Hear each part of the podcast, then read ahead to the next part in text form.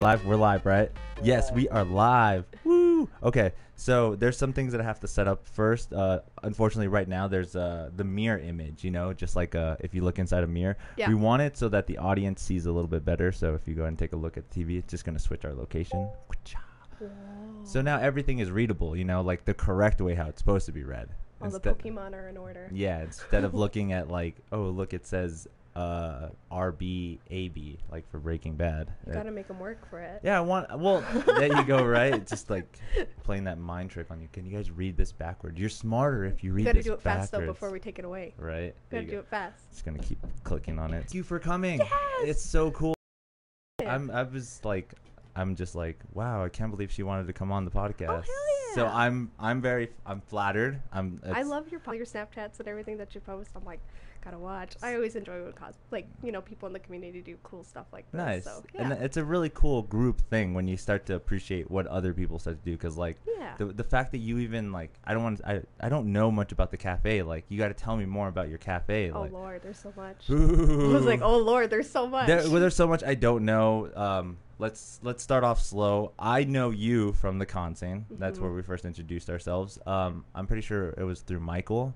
Yeah, it's been a couple years. It's been a while since, uh, and unfortunately, we don't talk. I don't. I'm a little shy when it comes up to like being like, "How are you doing?" I'm a hermit, so It happens, I right? was like, I'm a hermit. um, but the the purpose of this show is to like friends that I do have that I don't talk to to get to know them better Yeah. and get interest and stuff that they like. Yeah. So, thank you for coming again. Yeah, absolutely. Uh, let us know about yourself. Uh, what do you do? What do you like to do? Obviously, I know you from the cosplay community, but that's not everything about you. no, I, God. I know there's some other stuff as well. Like you are kind of working in the medical field as well. Yeah. There's, I don't even want. Go ahead. Yeah, I um I'm in nursing school right now. Okay. Um, so before I was here, I was making flashcards, Oh, and I lost track of time. So I'm like, oh my gosh, I gotta put my flashcards away. Um, so I'm in nursing school right now. I like um, cardiac and ICU. Okay. So I used to work um, when I was 18. I got a job on the floor as a transport, like inpatient transport tech.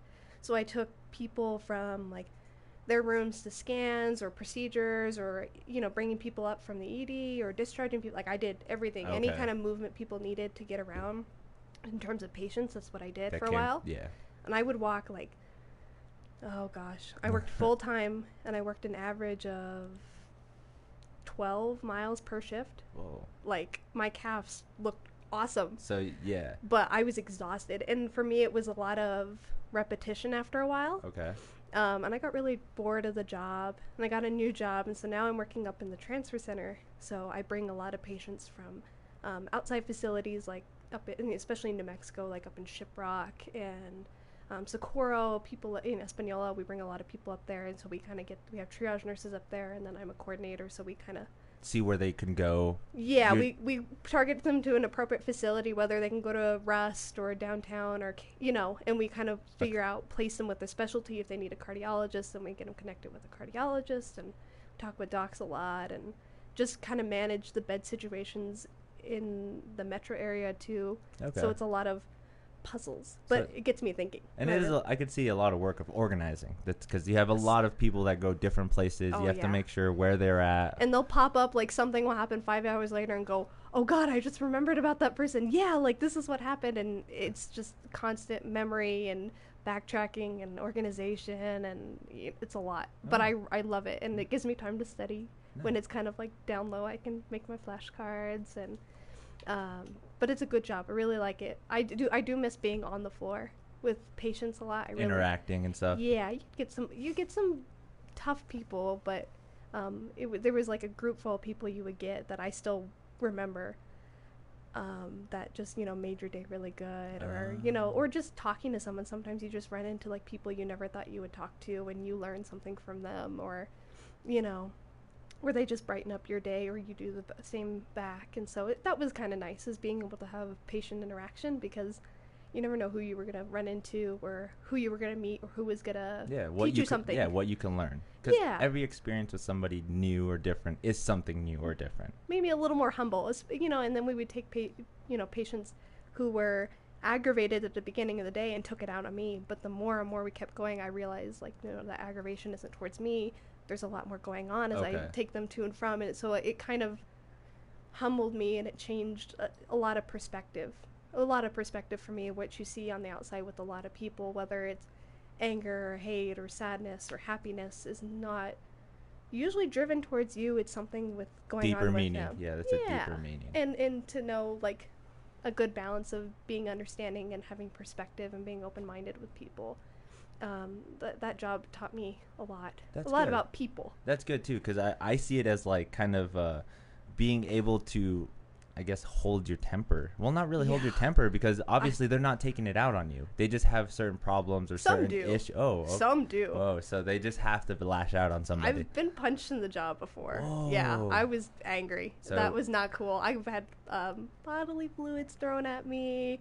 I've had people try to swing at me. I've tried, like, had grown men try to like pin me down, like in the ER. It's- wow. like, people are just like as years go by, people just get crazier and crazier. Like, there you just get some people who are just downright angry and want to hurt people um, it happens. I mean, it happens. It's it's that fine line whether you know where to step that line or where whether you know to step back. Okay. Um, a lot of people in the medical field, I think, have a, a gut feeling, and we follow that. So my mom's a nurse, grandma's a nurse. Okay. We all follow our guts. So we've you know had so many instances where we go into a patient's room, and we'll go, something doesn't feel right. Something is telling me I need to walk out of here. And nine times out of the ten, my gut is usually right. And it was a good decision. Yeah, yeah, absolutely. So you've seen the opposite though, right? Where you felt like they didn't want to do the certain task, but feeling it's part of their obligation or their job, they still go ahead and do it, and something bad happens. Mhm. I mean, it's Yeah. inevitable. I mean, some people do want to try their best to help the situation, but Mhm. don't uh, recognize that it might be dangerous or it's just Yeah. not a good situation at that time. or sometimes that y- there's nothing you can do and that, i think that's hard um, as you know being a nursing student is there sometimes that you can't knowing when you just genuinely can't go i can't help you you need to be able to help yourself and that helps me in like my real life because i'm i tend to be a very giving person and i that's why i'm always exhausted I that's lo- why i'm yes. always tired because i'm always willing to give a hand but And Um, helpful. You're helpful. yeah, I always try to be if you need help, if you want to talk, if you whatever, but um I've gotten a lot better over the last couple years of being like I you know, I'm here when you need the support, I'm here when you need the little pick me up, but um these things that you're having conflict with yourself is your journey to figure out. I can't I Yeah. can't I can't give you a yes or no. I can't give you a maybe. I can only be here to support you as you figure it out. Yeah. Um, and some people get mad and then they realize, no, that's a good thing. You're supposed to grow as yourself. Yeah. You know, you're supposed to figure out yourself. Um, you can't have someone whispering in your ear telling you yes or no, maybe so. Because there's so many situations that you just can't understand. You just would never understand. I would never understand, or it's not my place to, because I'm not the same person as you, or I'm not the same person as someone else. The way my dynamic and my personality works with the situation is completely different than anybody's.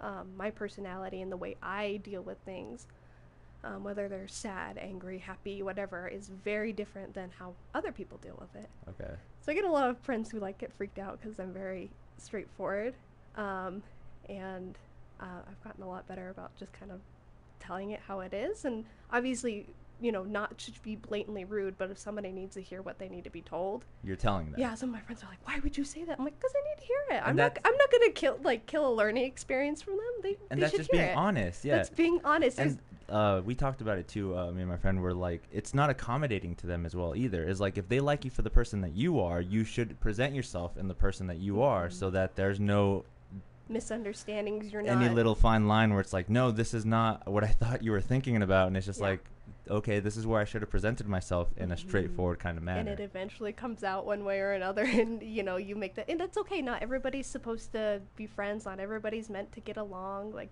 that's why we have like that's why everybody's different Yeah. and i think a lot of people have a hard time like working with rejection or feeling you know someone not liking them and people don't know how to deal with that but you know my whole thing for the last couple of years is someone doesn't like me i'm like well okay you're lost bye-bye i Yeah. got great friends who do like me and who are willing to put in my time so exactly. that's okay And you see it as a transition too. Uh, people that accommodate to you, and people that are super honest and actually really like genuinely a friend to you, because you can see those people who are just like, well, let's just kind of I don't want to say like pussyfoot your way through it, but like you know, kind of just like sugarcoat everything. yeah. Let me just. Uh, I'm not gonna tell her something bad about her. Or I'm not gonna let her know that the decision she's making is bad. I'm Mhm. just gonna like kind of accept it, and then throughout time, you just show like, oh well, obviously we weren't really as close as friends or Mhm. super honest with each other as we should have been because now we're fighting about something. whatever. Yeah. And there's like there's times where like, you know, I've always told a lot of my friends and I tell my younger brother this is when you be it you know when you're an adult, you you know, that whole picking your battles thing is very relevant. And I said cuz you know, as honest as I am and as much as I put it, there's sometimes that there's a lot of times that I shut my big mouth. You just don't want to deal with it. where I go, it's not my place. It's not going to go anywhere. Like I fully know how this is going to end out, and that's okay. The, you know, sometimes my opinion and my words are not needed, um, and being able to decipher when your words are needed and when your actions are needed and when they're not is a very big skill that I think a lot of people have a hard time gathering, and I did too. It's it's a hard thing to to filter yourself and under and you know step back and understand a situation and Before understa- even, yeah. and understand where you sit with that situation. Yeah. You know what I mean?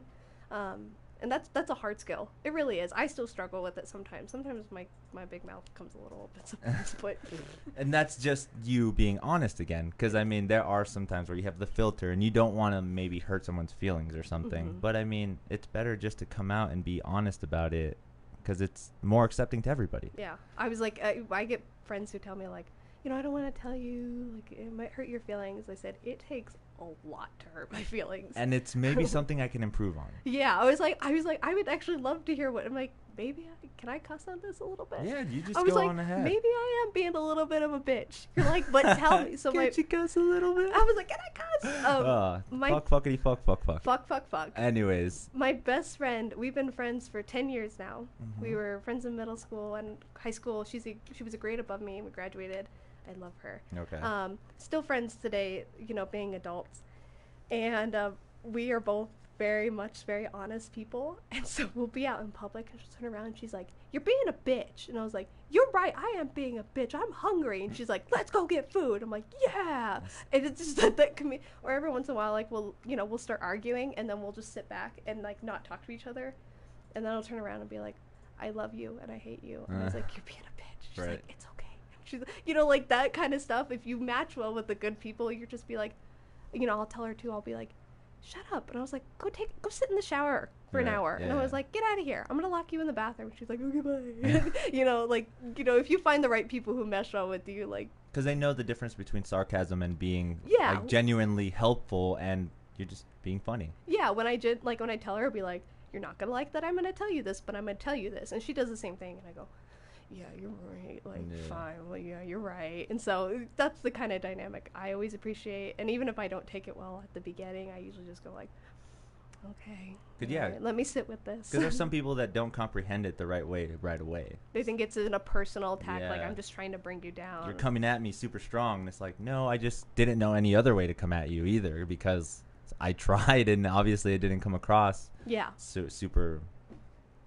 It just didn't come across. Yeah, and I do that with the cafe a lot too. When like when we do stuff, I'm like, you know, we're after an event, I'm like, what do you think we could have done better? What could have I done better? What's working well on my side of communication? What appeals What to what the do you audience? yeah? What do you need from me and able you know to make sure that A, B, and C happens? I mean, that's all constant communication that I always try to push with the cafe and the members is, um, you know, working with them to just go forward and be like, hey, what do you need? How are you feeling? Like, do you have ideas? And you know, we kind of just go from there. But I always go, what do you need from me?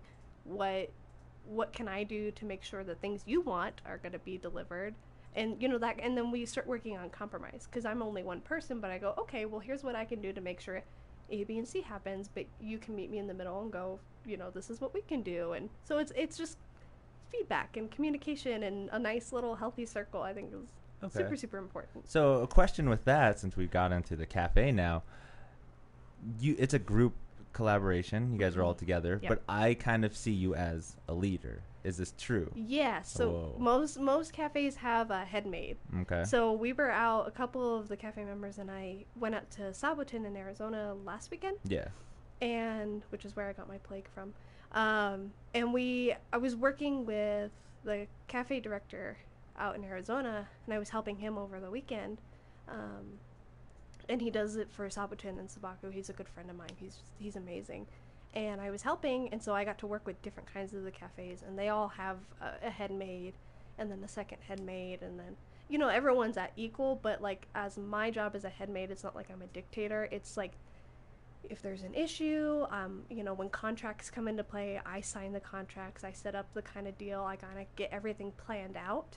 And you Um, you'll present it to the other yeah. I go. How does this sound? Like, what do you want me to tweak? You know, you know, throw ideas at me. There's sometimes where I go, what do you want to do? Because I don't know. I don't know. But Yeah. it's a you know, it's no absolutely no dictatorship. I, I'm only one person, so even if I wanted to do it, I don't think I have the energy to do it Yeah. but um, it's mostly like I guess kind of legality and kind of direction. Um, so like the, a lot of the younger members call me mom. Okay. So they're like, "Mom, you know, we need help. We need, you know, this and that and the other." So it's not necessarily like I'm here to tell you what to do. It's uh, more of a let me guide you.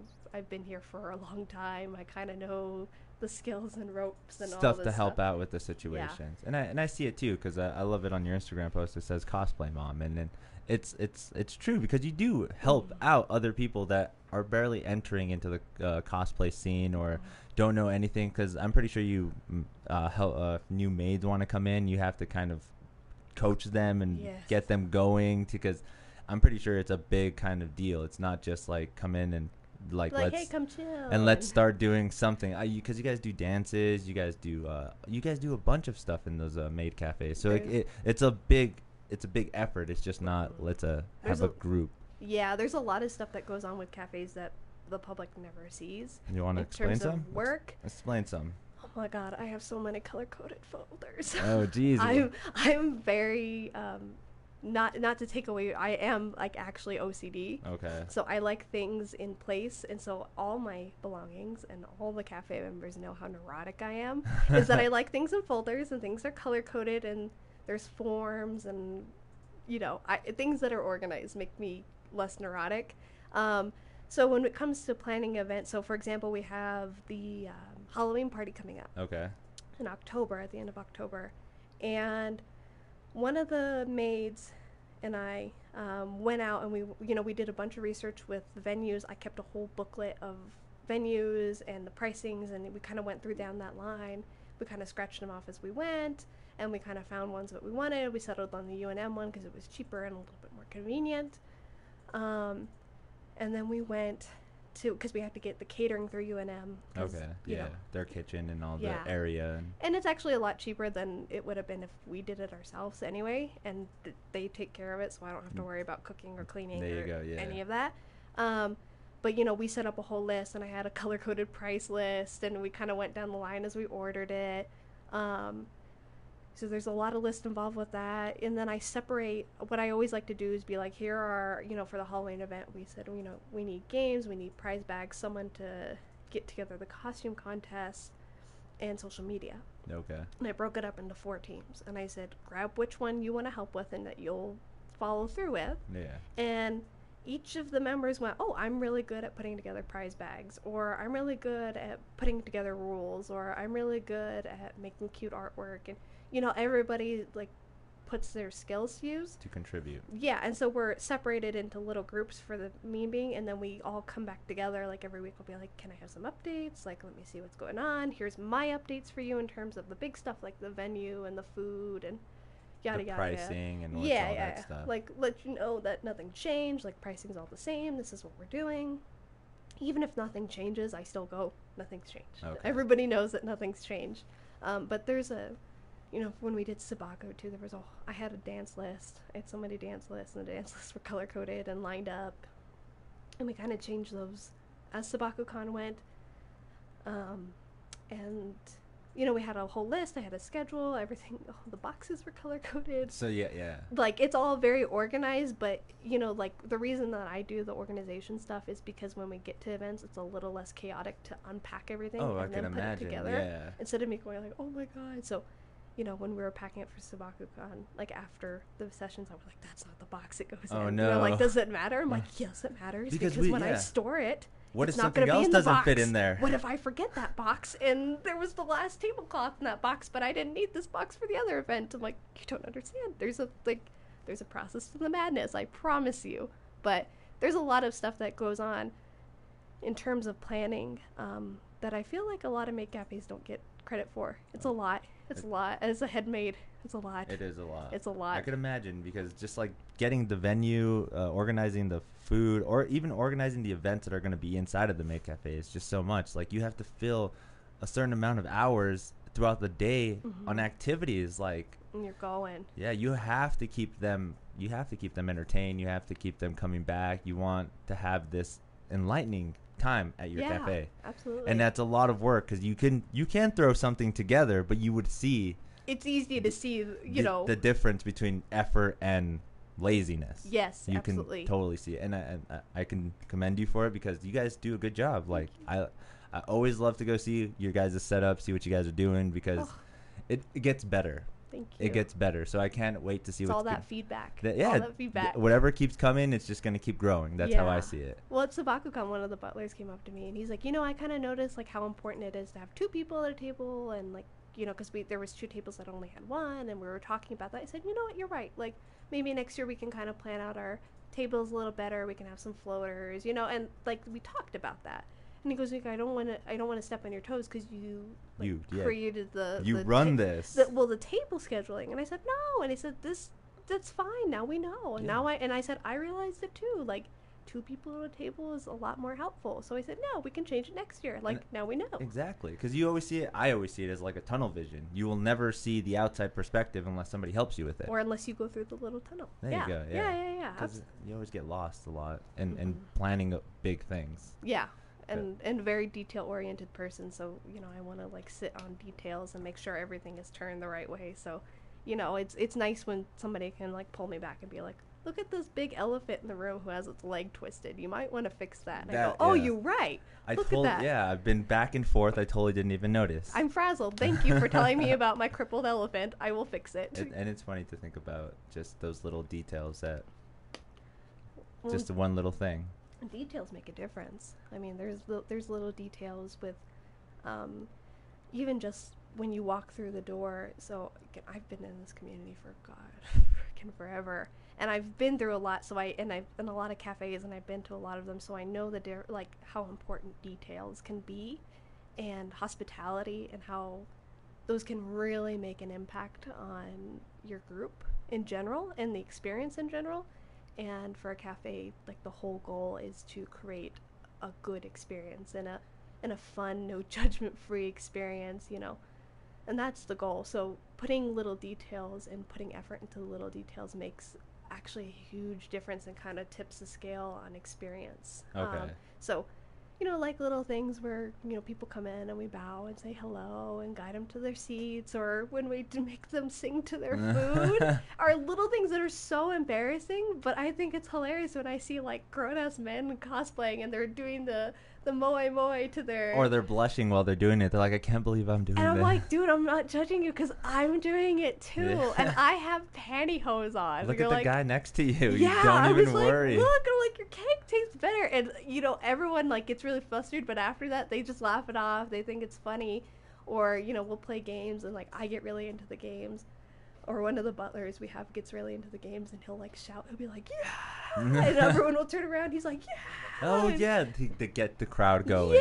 yeah, like it's just so so funny. Or like you know, when our butler, one of our butlers will go around when we're dancing and stuff, and he'll just like make these funny faces and like play with people in the audience, and like he and it's not correct to the dance technically, but it's having fun and kind of realizing like this is your safe spot. You're allowed to have fun and be a nerd. Like you can't out nerd us. We're wearing petticoats and Yeah, well, glitter on our faces, and we're singing Moe Moe Kyun at you. So We're we're the comfort zone. yeah, I'm like, try to help beat me. I was Yeah. like, I guarantee I could beat you on the Wii. But I'm like, do you see me? Yeah, exactly. And So- that that's weird to think about too. Is uh, the way people would interact with other people depending on the situation. So Mhm. obviously, outside of your cafe, they might feel a little more like nervous or just don't feel like, oh, I don't feel comfortable at all coming doing a dance sequence or something. But if you go to your cafe with 10 to 15 people that all have the same idea of what's going to happen at the cafe, just go,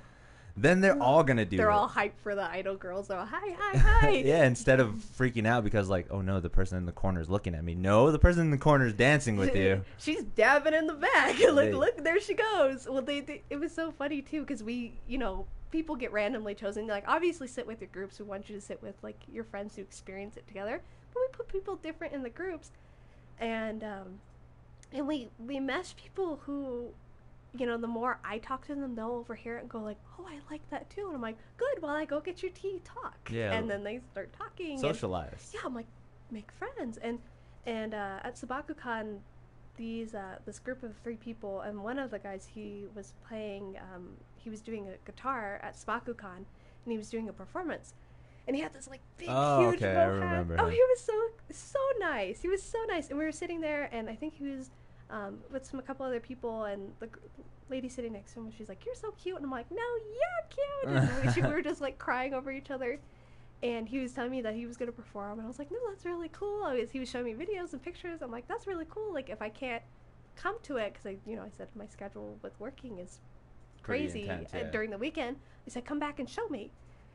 And when we had the nighttime lounge on saturday sure enough they all came back and they're like where's the blue maid where's the blue maid and he's like look and he showed you the show you. performance i'm like yeah and he's like oh like dude yay So and yeah, and to get happy. him excited too. Mhm. And it, I, oh, it made me so happy that he came back and wanted to show me that, and he did such a good job. Oh my gosh, he I remember. Did such a good job. he did job. it during the masquerade, right? Mhm. Yeah, it was pretty cool. He did such a good job, but they all came back and they're like, "We wanted to show you," and I'm like, "Oh, thank you so much. and it's that little connection now. Now I'm like, now you have to come visit me all the time yeah, at and- SabakuCon. And they'll see you like even if they do see you in between Sessions, yeah. anytime, And- anytime you'll be like, "Oh, I remember. You're so nice. You actually took the time to be an interest in my skill or interest in something that Mhm. I like." So you'll be that person that they always see that in Yeah. you. and be like, "Come give me a hug."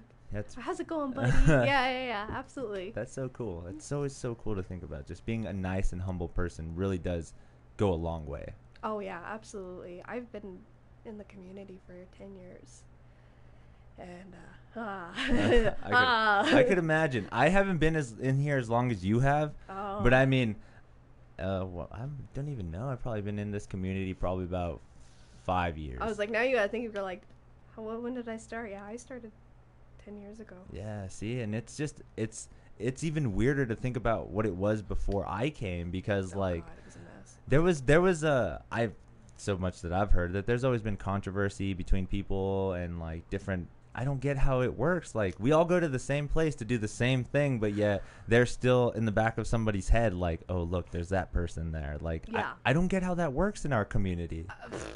Oh my gosh.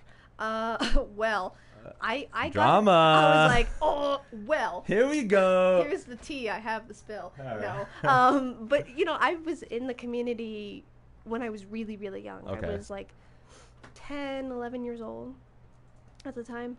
Um, and I went all throughout middle school and high school and now adulthood doing the hobby.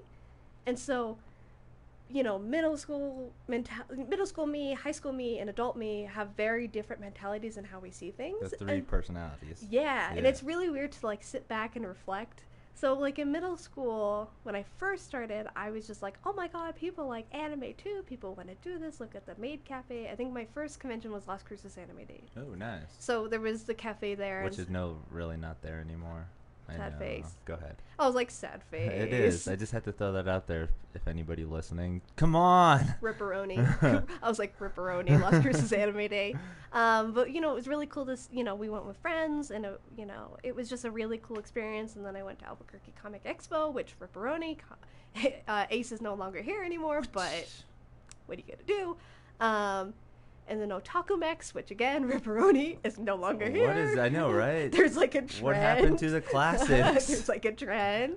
Um, and uh, you know that's why I started making friends. Like some of my first friends were in the Maid Cafe and Las Cruces Anime Day, and I was like, these people want to be my friends. They're so nice. They're so pretty. Oh my goodness. And I think I've always just when I was in middle school, I watched the drama and I didn't understand it, but I was like with people where like I would somehow be right next to it if that makes any sense. So it's not like you were. I'm not saying you were on a side, but, But, I was just like Uh, and I was so na- young and naive that I took a side that I was biased towards. Does that make sense? Ah, Okay. So I'd be like, "Oh, if it involved my friend, oh no, you're totally right, girl." Like, Yeah, But 14 year old me didn't know any better. You want to rep your friends. Yeah. Yeah. and I valued friends who, you know, I didn't know very many people who liked the same things as I did, and you know, looking back on that, that's dumb. Um, high school me, actually, I took a break for two years. in From the whole thing. I like nobody saw me for two years Oh, okay. because I got so fed up with the drama. Because I think I hit a peak. I think it was my sophomore year, where I was like, I genuinely just want to go and have fun. I just want to have fun. Like, and every time I went to convention, she's glaring at her. He's mad. She's blah blah blah blah blah blah blah. She's saying this. They made a Facebook post. Blah blah blah blah. And I got so overwhelmed. And then people were talking bad about me, and I'm like, I, I didn't even have an Instagram at the time. Like that's how old I am. I didn't even have an Instagram. I think I got an Instagram like at the end of my junior year in high Okay. school. Um, so it was all Facebook driven. And I'm like, I just want to have, you know, we didn't have Snapchat, Instagram to put all those petty posts up. It was just Yeah. Facebook and DeviantArt I had. So people were like, she said this, she blah blah blah, Post. and people were like spreading stuff about me. So people started being rude to me, and um, I was like, um, deuces, um, outie. Not having this. Yeah, I'm not having this. And um, I had a bad interaction with um, an artist, and that's when I just kind of dropped. Like, Okay. that was kind of like the last final straw. And I went, you know, I need to focus on school. I need to focus on taking care of myself. And this isn't fun anymore, so why would I continue to do it? And took two two years. So at the end of my senior year, I came back after getting straight A's in, the, Mm. in school, graduating straight A's. There you go. Um, but the only reason I came back is actually one of the butlers in the cafe. His name's Aaron, and I hope he watches this. He is the sweetest boy in the entire world, and I love him very much. Um, he messaged me, and we talked. You know, we followed each other on Instagram, and you know, I still kept in contact with cosplayers when I was taking my break. But he messaged me. He goes, you know, we're having a panel at KanjiCon. I was wondering, like, if you're going, I would really like to like see you and have more guests. And I remember looking at my boyfriend and I was like, I, I haven't been to a convention in a while. I was showing him that, and he's like, Well, like you took a break. He's like, you know, like let's just go for one day. Like we'll go hang out, we'll go get some merch and go to your panel. And he goes, Maybe you need to get out. Like maybe you need to go do that a little bit. So I put together a costume and I went as Harley Quinn at an anime convention. Uh, um, and I went and I saw his panel and he was so sweet to me. Like we didn't really hang out in person, but he had acted like we like were friends For the forever. fir- very first. yeah, Yeah. he was so nice and he's like uh, he was giving me hugs. He's like, I want to take pictures with you, and he was so sweet. And he introduced me to his friends, who are all now in the cafe. Okay. Um, and I met an old friend uh, and I reconnected with my one of my best friends now, who is the second head maid in the cafe. And we hung out. We did the panel, watched the masquerade, and we were leaving and we were driving home. And I looked at my boyfriend. and I was like, "That's kind of nice. Like maybe something changed. Like the two years I was out of it." And I said, "This is kind of nice." And so I'm like, "Maybe I'll start like." Going back. hmm And then here we are. Like, Nice. and then I started like getting back, but I took a little break, and there's nothing wrong with taking a small little break. I still did craft stuff, but I didn't, you know, go to conventions. I didn't put my, like, you know, put myself up on social media with cosplays or anything like that.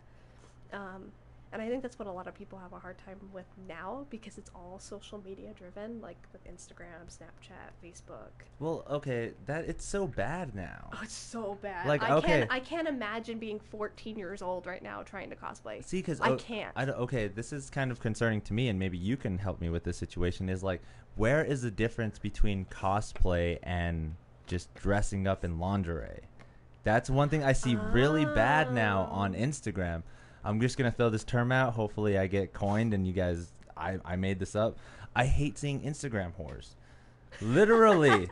That's just like they're like I'm a cosplay model, but it's all just naked shots. Yeah, like, or like it's the worst thing ever where it's like um here is a shot of me as playing a cosplay, but there's even more um uh, like their Patreon tiers. yeah. Like if you uh you can see this on Instagram, which they, they have I guess Or like my secret Instagram, or like yeah, or the private Instagram, or like, look at you can go up to tier fifty five on my Patreon. you're like this isn't Super Mario.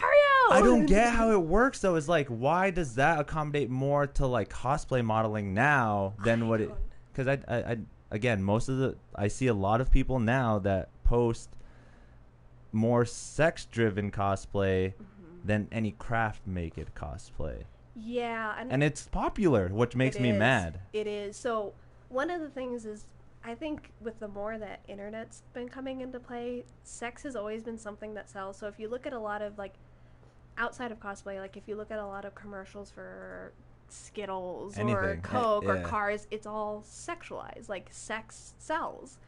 Um, for the girls who do it, um, I honestly don't have a problem with. There's some of them where I'm like, "Power to you, girl! You look hot. Hell yeah!" I follow some of them. I don't pay for any Patreon. I am broke. um, plus, I you know have you know hobbies that I my money towards. Um, but I, I don't I don't get that either, and it makes me sound old too when I'm trying to talk to my younger friends. Where I'm like, "How do you sign up for a Patreon? What is this Ko-fi?" And I'm like, "You buy someone a coffee?" And I don't get it. And they're like, "No, it's like a donation thing." Blah blah blah blah.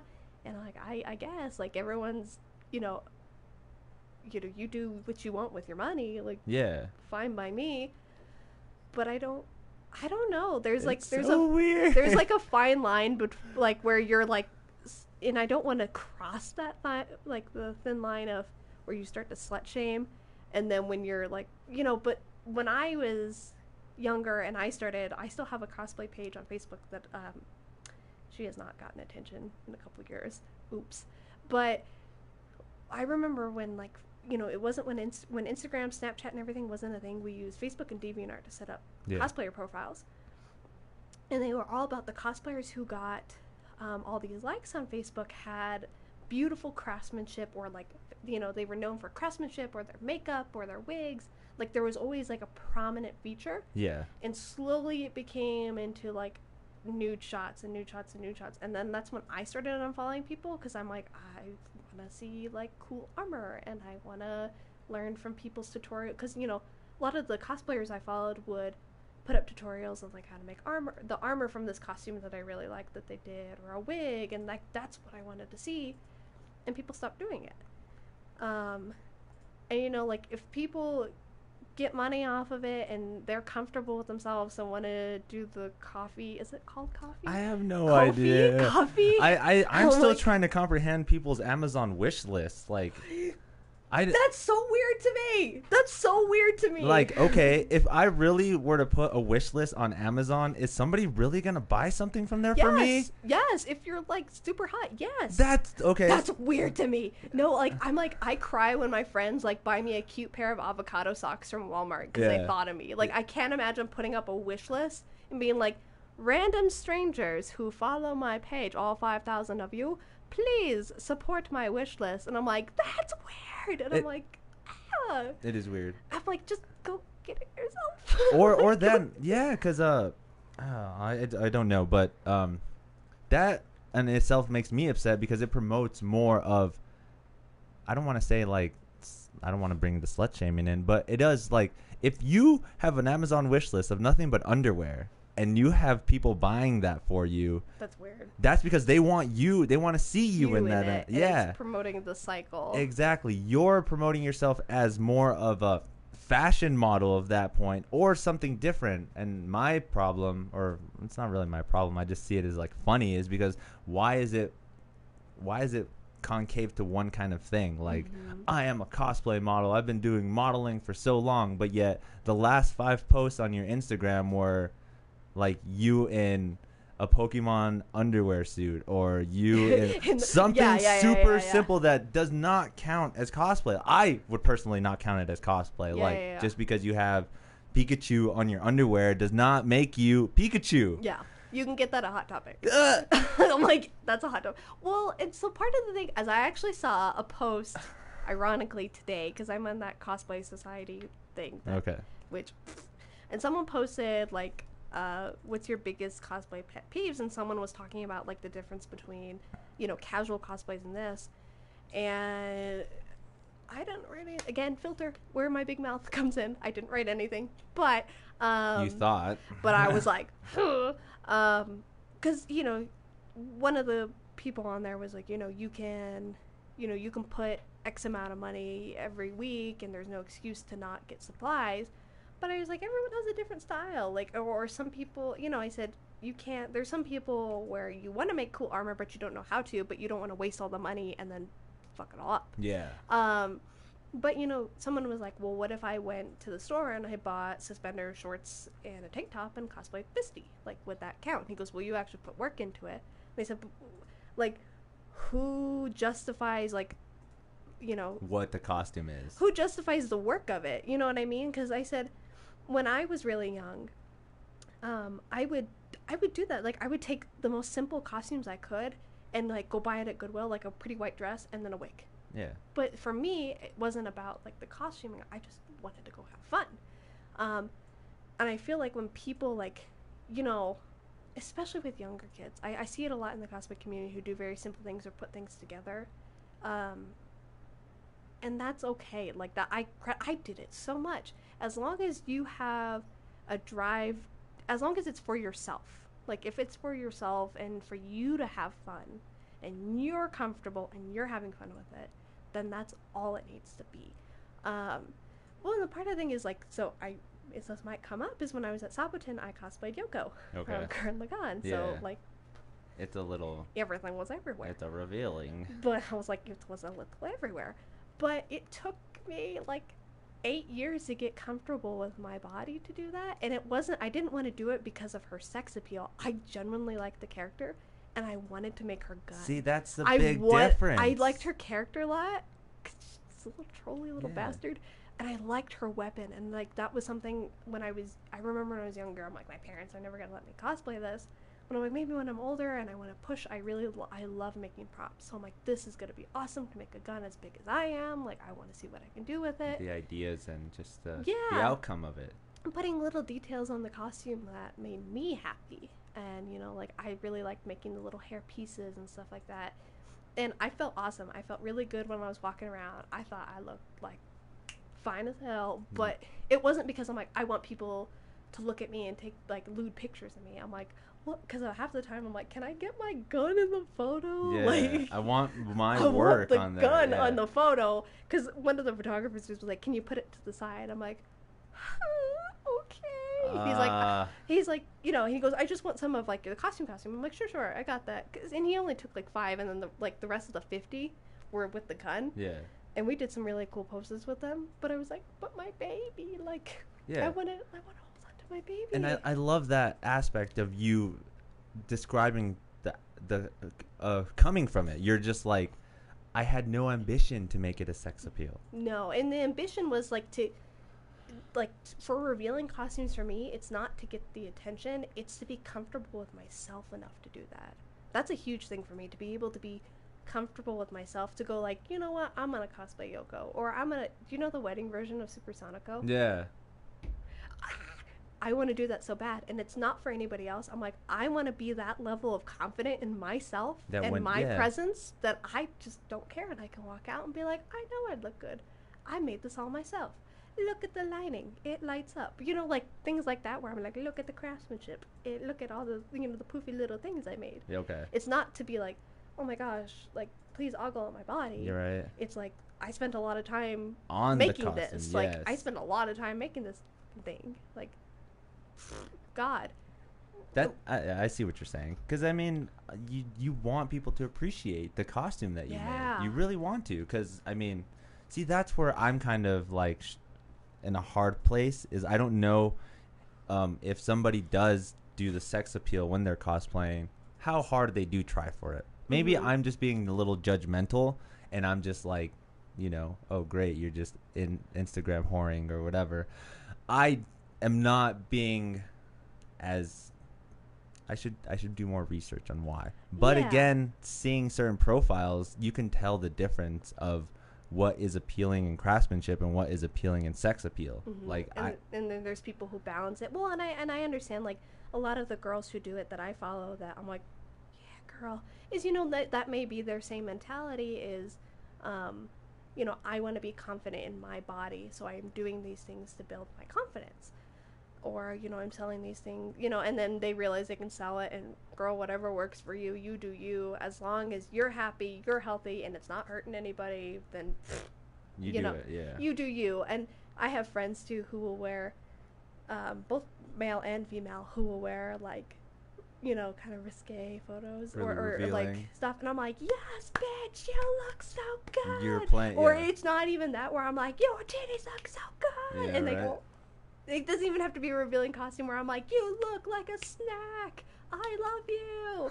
Um, because we had a one of my friends was wearing Sailor Moon at Saboten, and it's not a revealing costume at all. She actually we did the musical version, so they're all like bulked and glitzed out. Okay, yeah. So there's really not a whole lot, but I'm like, you look like a five course meal. I love you. I'm You're asking for seconds. I'm like, you're sexy. She's like, but you know, like, I think those are little pushes of encouragement. Like I always try to do that with um, friends is to push like a, like a positive encouragement because it's it's hard to get into a character, get out of your comfort zone, or like be okay with people taking pictures of you yeah. and you know being okay with yourself so when my you know friends do photo shoots i'm always in the back i'm like you look great Hell Right- yeah right here. Yeah, you, you, got this. you're like dabs for jesus i Yeah, love you You got this. Yeah, like you don't want them to feel like you know they're put in a spot where they're just not having fun Yeah. or it's pressure on them. and the best pictures come when i dab in the background you so go, i'm like the best pictures come when i dab so You're like that was a good picture. Yeah, because I was dabbing. I Don't was- you I remember was that? lighting it in, in the background. I'm like, what can I say? You remember that.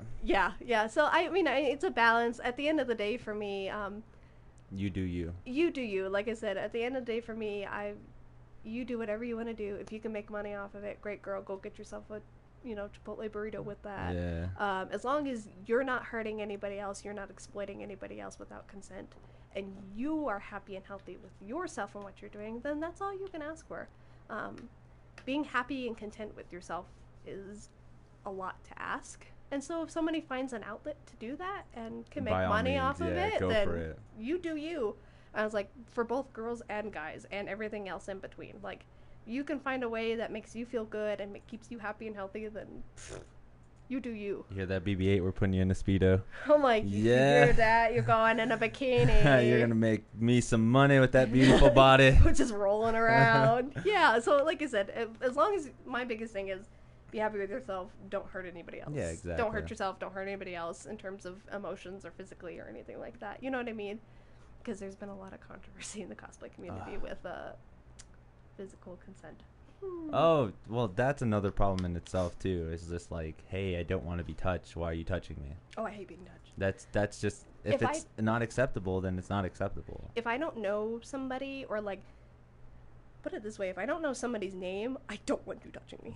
Okay. and I had like this huge scare. Um, and no offense to the people who are furries, but furries like make me want to cry because when I was like 12 at Comic Con, one of them came up and picked me up without like from behind without me knowing and like scarred me. and like I joke, but I don't joke. Like I No, just, no. freak me the out. And Th- then those I, are hellspawn demons. yeah, I was like, yeah, pretty much. Where I'm like, oh my god. But you know, I'm always things that make me really happy is like years ago. I think you might remember when I did Ruby at SabakuCon with the big scythe. oh, okay. Some girls wanted to take some pictures with me, so we were like doing rounds. They were taking pictures, and one girl was like, "Can I put my arm like around like right here? Are you okay with that?" And I was like, "Yes." And I Mm. said. Yes, because I didn't know her name, but the fact that she was polite and she was respecting my space, I was like, I said, "You're a good heart." Yes. I said, "I do not mind at all." It's the people I've had guys who will like come to take a picture of me and will grab my waist and go and like do that. I've had people try to pick me up. I've had people try to like take my props from me, and those are.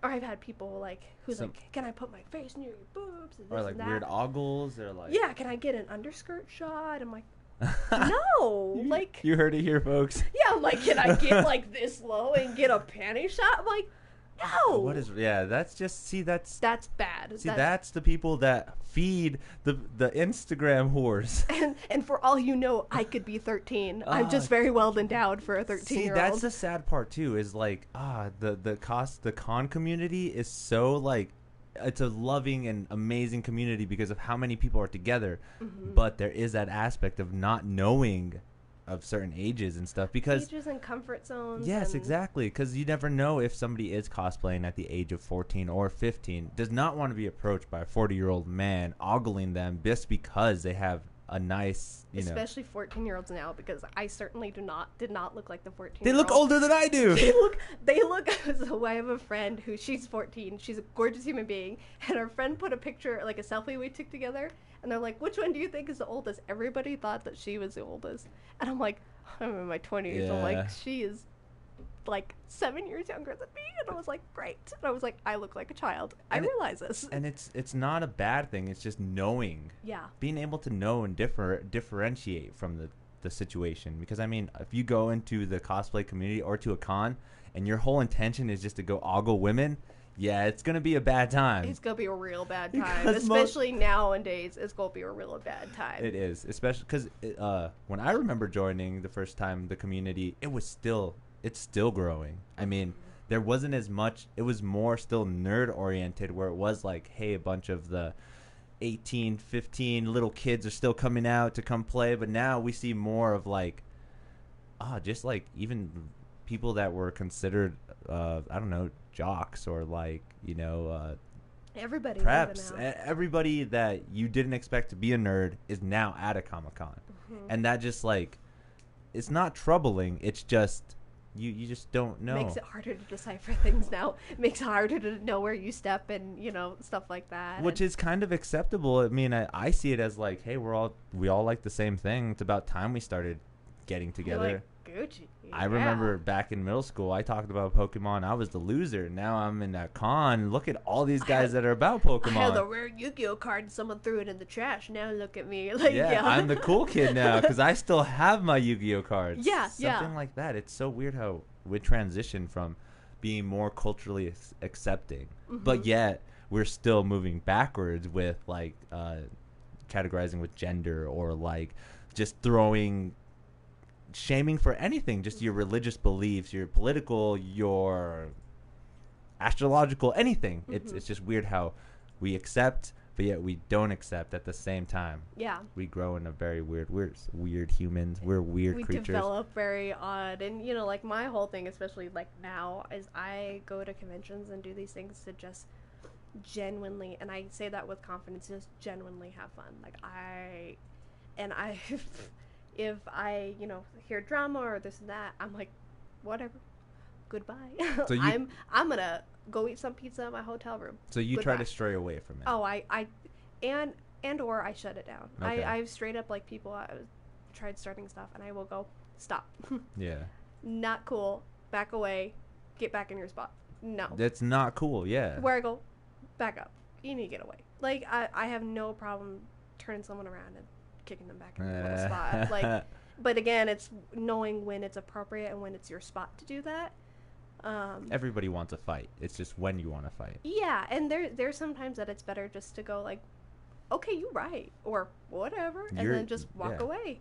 And then there's sometimes where you go, let me educate you a little bit. yeah Um, you're yelling at me for this but you don't even know what it is hmm Especially with the internet, internet, like, especially with the internet, everything gets so jumbled that I'm like, I don't even care anymore. i don't know He what i am i don't know what i am he- anymore They deleted this post. They said this. This is on their Instagram. I'm like, I don't care anymore. you, I you posted this 10 years ago and now i'm bringing it up like yeah, I'm there's like, so I many don't care stuff. anymore. I don't care anymore. I'm like, I just wanted to come on Facebook to look at cat videos. So. there you go Uh, yeah, that's you know, I genuinely try to, and that's what I did with the cafe too. I've made it very, very clear that I don't put up with that, and so um, I actually make them all sign contracts. Um, and one of the regulations or the rules I have in there is you know appropriate behavior, professional behavior, not only in cafe scenes or um, but outside of cafe scenes, uh, walking around conventions, you know, in between sessions, social media. you want to have a pre- like you want to keep your you don't want to seem like a bad person in or out of the cafe and I know I and the people in the cafe are not bad people,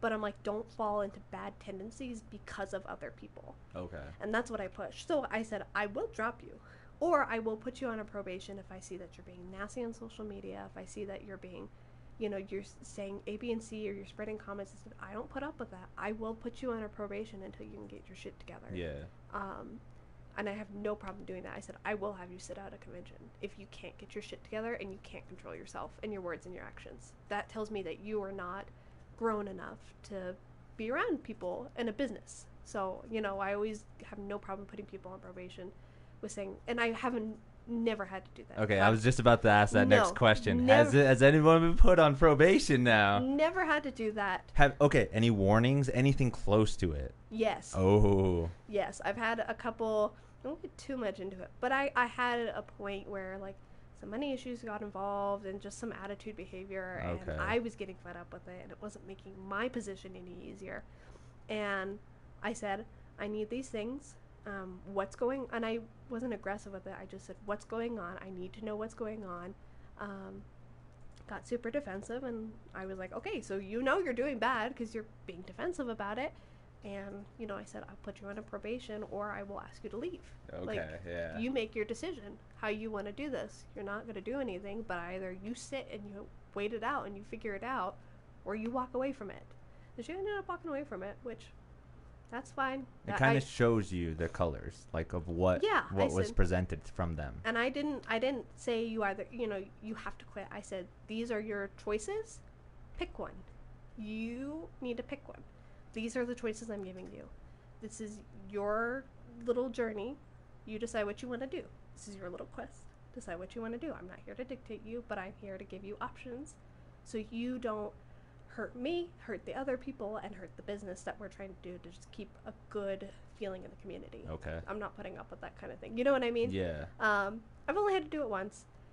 She ended up leaving because she didn't like that. So, that that's that's a cool thing too. Is like I'm per I'm thinking is that the other maids saw this and they're like, okay, see, we shouldn't do oh, I've never like had problems with any of the yeah. other ones. After this is just like there's no need to try. I see because I, I mean I don't know the whole situation, but still I understand where like you have to present something that's like either A or B. You pick. Hmm, A, B, C, or D. Which one you want to do? Yeah, I mean at, at that point it is your decision. I have no control of you after that, and Mhm.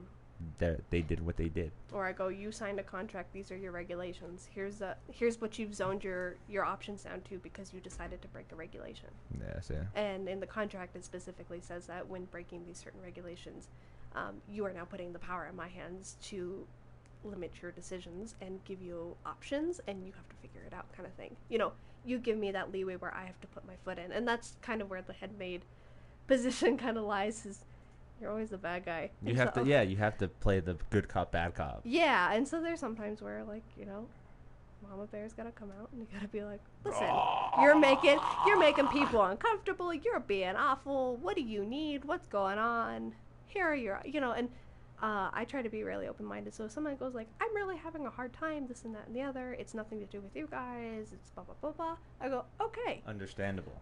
let's you know let's do a b and c. Maybe you sit out for this next you know I, at that point i go okay let me figure out what we can sort out. But if you just like start yelling at me and blaming people and blaming everybody else but not taking ownership for your own behavior and words that's when i stop listening. Okay. uh, i can't stand people who don't take ownership of their words and actions Okay. especially if you're an adult. Like you choose how you decide to react and what you decide to say. And so you know even if it's bad and even if it was wrong take accountability for it and be like you know what that was really messed Yeah, up I what said did. something that I shouldn't have, or and i apologize like Yeah. you know that was real messed up and now i know not to do that i apologize that wa- you know that wasn't a healthy way to deal with the situation like little things like that that make a difference on how to deal with relationships and situations and all the kind of fun stuff but yeah. i'm only going to do it once thank O- god Okay. thank god So that at least you know the it could happen. oh yeah i have no problem Yeah, making it happen i have no problem making it happen She's ready to put her foot down, people. Yeah. Awesome. This has been some serious talk here. Let's let's let's stray away and like let let let's talk let's talk what my fans want to hear. How do you feel about AI? Do you feel making yourself better with a computer in you is that good or bad? I've had, oh my gosh. Okay, have you heard of, you know, people or parents who will take like, um, like their embryo or an egg Uh-huh. and freeze it and then mess like they'll pay people to mess with the chromosomes so like to guarantee your baby's gonna have blue eyes or guarantee your kid's gonna have this and that. Okay. Um, like things like that. Being able to adjust your natural pattern, I don't think is okay. You don't think so? No, I mean, So okay, just with that statement there, do you think that's acceptable with our foods then? for more substance to feed people, for more like growth. Uh, say we're trying to genetically uh, make corn so it comes more on the stalk and faster. Mhm. So we have to do that exact process of where we take it from the symbiotic cell, the little embryo, and then just like manipulate it, and now we have corn that grows two times faster Mhm. or five times bigger. Is that acceptable? Well, you have to. I think you have to look at it like, what are this? There's always going to be a side effect to things. So even though you get this mass population of corn, what are the side effects because it is chemically produced or man produced or hand produced?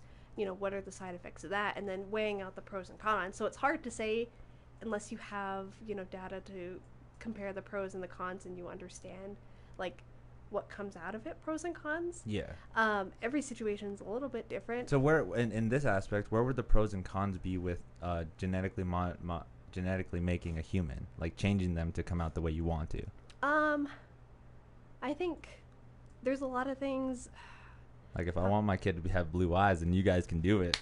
Come on. I think that sets a bad mentality for parents. though. like when you start to like adjust your kids the way you want, but you're not loving the kid for what y- they are, kind of thing. Does that make sense? I mean, we do that all the time with our animals, though. I mean, we Mhm. train them in a certain way. We like manipulate. We even like. I have a blue collar on her, but she's a female. I mean, I'm kind of like choo- uh, choosing of what she should look like. Mm-hmm. Same thing as like if I wanted what my kid to look like. Like humans are a little bit more, I think, like complex. We're the same thing. I'm just kidding. I love you, girl. mood, a mood. right. humans are very emotionally and physically so complex. Like the minute you start messing with any of that, It's gonna change something else. yeah, I was like, I was like, I have my flashcards in my textbook. I'll show you all the horrible things that can happen with your cells when they decide to not work the way they should. But like one little hiccup and, and things get, you know, messy. And, Okay. you know, like you can you can damage um, reproduction overall, and you know, overall in the population, you can damage, um, you know, the stop to reproduction, or you can mess up chromosomes and genomes along the line. Um, you know, there's benefits, you know, if you wanted to make a kid more athletic or smart or blah blah blah, but you know, you got to weigh the choice of, you know, the quality and the quantity of life. Um, which medical field thing is the quality and quantity of life is what's in the situation what's more worth it is the quality of your life or the quantity of your life how much time you have or what you have Okay. um, kind of being able to decide those things. Um, I mean, if there's a need for it, I can see the benefit, but I'm a very big believer and things happen for a reason. So if my kid came out with brown eyes, there's a reason my kid came out with brown eyes. Or like if my, you know, if I had a kid and they were autistic, then awesome. There's a reason that I was, you know, I had, and as long as they're healthy, that's totally fine. There's a reason that that happened and like that's my hippie little thing. I always that's think okay. I always think like little things happen for a reason, and they're here to teach you things or make decisions for you that you don't necessarily realize in your life. So I'm a very go with the flow, like let things kind of take a natural course. so you're no no time soon are you putting a computer in you. No, no, no, absolutely not. So okay, here's an example. Then is like different. Uh, the way technology has advanced people's lives with like disabilities. Mhm. How does that? How do you feel about that? Then they're genetically modifying them so that they can hear again, they can see Yeah. again, so they can feel again. They're even making a glove where it actually has motion sensors, where it actually feels like they're touching raindrops or something again. Yeah.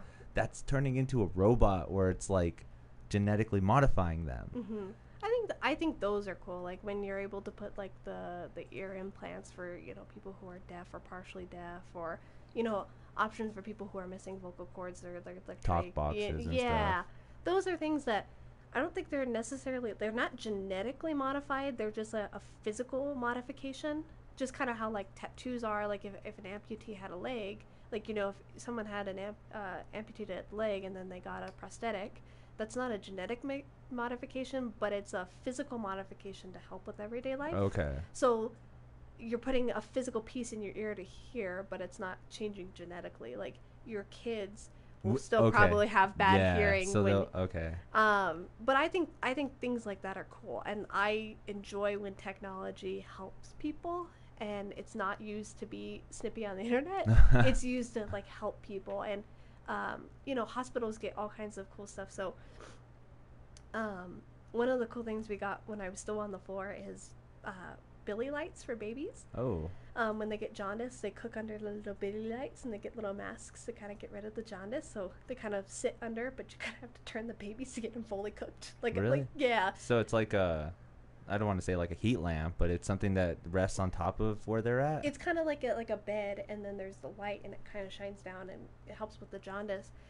But they we got new supplies where there's a bili light on top and underneath, so the Ah. baby can kind of chill. And it's such a little thing, but like my my grandmother's a mother baby nurse, and she was showing me that, and I was like, that's so cool! Like, oh my gosh! And uh, you know, they come out with different kinds of lifts in the hospital, different kinds of beds, and how beds can move and maneuver, and different types that really just help the quality. like that, right? Yeah, the little bili lights. Look at the babies chilling in the bili. They get the cool little mask. Okay, so before then, that how would you get rid of the jaundice? You put them under lights. Some babies like just need some time, um, but you usually let them kind of cook under the bili lights. Okay, so there Um, there was there was always a way to get rid of that Mhm. before, because again, But They- it would just be on top. But now they have one that's like a full circumference. so you don't have to manipulate the baby they to just kind of chill there. And they're Yeah. like, "Hey, mom, I'm just chilling under my lights. How's it going?" Like, yeah, there's little things where that you know we see um, beds that move the sheets by themselves, so it's really hard. So on a hospital bed, you have like a big like pull-out sheet, and then you have um, what's the word I'm looking for? It's like another sheet that we fold into like a big rectangle that we put on the middle of the bed. Okay. So when people need to be helped to be kind of raised up or slide down or slide it up, um, two or three people get on sides and take them and kind of slide them up. It hurts if you do it wrong. It hurts your back so damn bad. Um, I mean, I would imagine you're lifting like 200 pound people. I mean, I was like, and I'm super super tiny, so when I would have to do it, um, But now they have beds that they have like you you tuck in the sheet and it does it for you. So you're not hurting yourself. You're not causing a weird kind of bumpy transition for the patient, and it's just kind of a nice, you know, ease sort of thing. Um, so little things like that, like that, improve a quality of life. You know, quantity is not always everything. Quality can, you know, plays an importance with a lot of people. Yeah. Having a good quality of life. Um, you know, like my grandpa uses hearing aids and I'm sure he loves, you know, the idea of being able to hear when he clicks them on. It, it helps his quality of life, even though he can still hear, just not, not really as well. Yeah, I Yeah. mean, our glasses help us just the same way too. I Mhm. mean, I we were just talking about it earlier. It's like I'm so blind that can't even read the phone number off the wall. I mean, You're like, my eyes still, like, I can see color and stuff, but I can't really read. But Yeah. these are kind of nice to help that quality of it life. does. Yeah, I, I r- I would rather be able to see what I'm doing than to help me what I, whatever I'm doing. Because Mhm. again, my quality of life is to see better, not to just like struggle with a blurry object in the mist, Yeah, yeah. which is just weird to think about. It was like little, little things like that. But I think, I think technology is a really, really cool thing. You see technology develops. Um, like I said, medical is the best way I can think of it because there's they're always coming out with super cool, you know, gadgets and different ways to do all kinds of different stuff. That um, it's just I think it's just really, really cool, and super, super helpful. It will make a difference um, now and in the long term with people's quality of life. So, and, and just in that aspect too, it's just always going to get better. I hope so. I mean, I, I mean, even just thinking ten years ago, the in the medical field, there is more technological advances than there was back then, right? And that's only ten years. Yeah. We're not even talking about when the X-ray was first invented or Yeah. when something like that came out. Yeah, absolutely. So I could just imagine what what is going to come out for more advanced surgeries because Mhm. I like to think of like a video game where a surgeon is just going to put on a uh, like a VR Mm-hmm. and he's going to be able to get rid of some disease or some kind of muscle tissue or Yeah. something that's not supposed to be there with ease like Yeah. a video game. Well, when we talked about that, my, my boyfriend and I talked about that. We've been together for a very long time. Shout Yeah, out to that guy. I'm like, thumbs up, Diego, for like not killing each other for the last couple of years. But we talked about that too, because you know, I we I got in the discussion where I'm like, you know, you know, when do you think it's an appropriate time to give your kid a cell phone? Because I said I didn't get a. The only reason I got a cell phone in sixth grade, it was one of those fifty dollar flip phones Yeah. uh, from T-Mobile. Okay. The only reason I got one is because I went to school out of district, and if I needed something or like, you know, and there was no buses, so my parents would have to come pick me up. Okay. That was my way to communicate. It was limited text messaging, like data wasn't a thing back then. Like- 500 minutes. yeah, all that exactly. yeah. Exactly. I didn't get my first smartphone until the end of my junior year, like beginning of my senior year. Okay. And I got one of those like tiny little pink iPhones, and I just thought I was so cute. And like when I met my boyfriend, he had a Nokia phone. Like Okay. that's where we started. Um, and I said, and it did everything I, I was supposed to do. And I said the only reason I upgraded is because it got a little hard when everybody else had access to the internet, and teachers are making it, you know, more accessible with the schoolwork with apps and stuff like that. okay, yeah, especially now in college. Yeah, so we're you know we were talking about that because I said you know I don't see any point for a 14 year old to have an $800 phone. I don't see that to play games. Oh, I don't think so.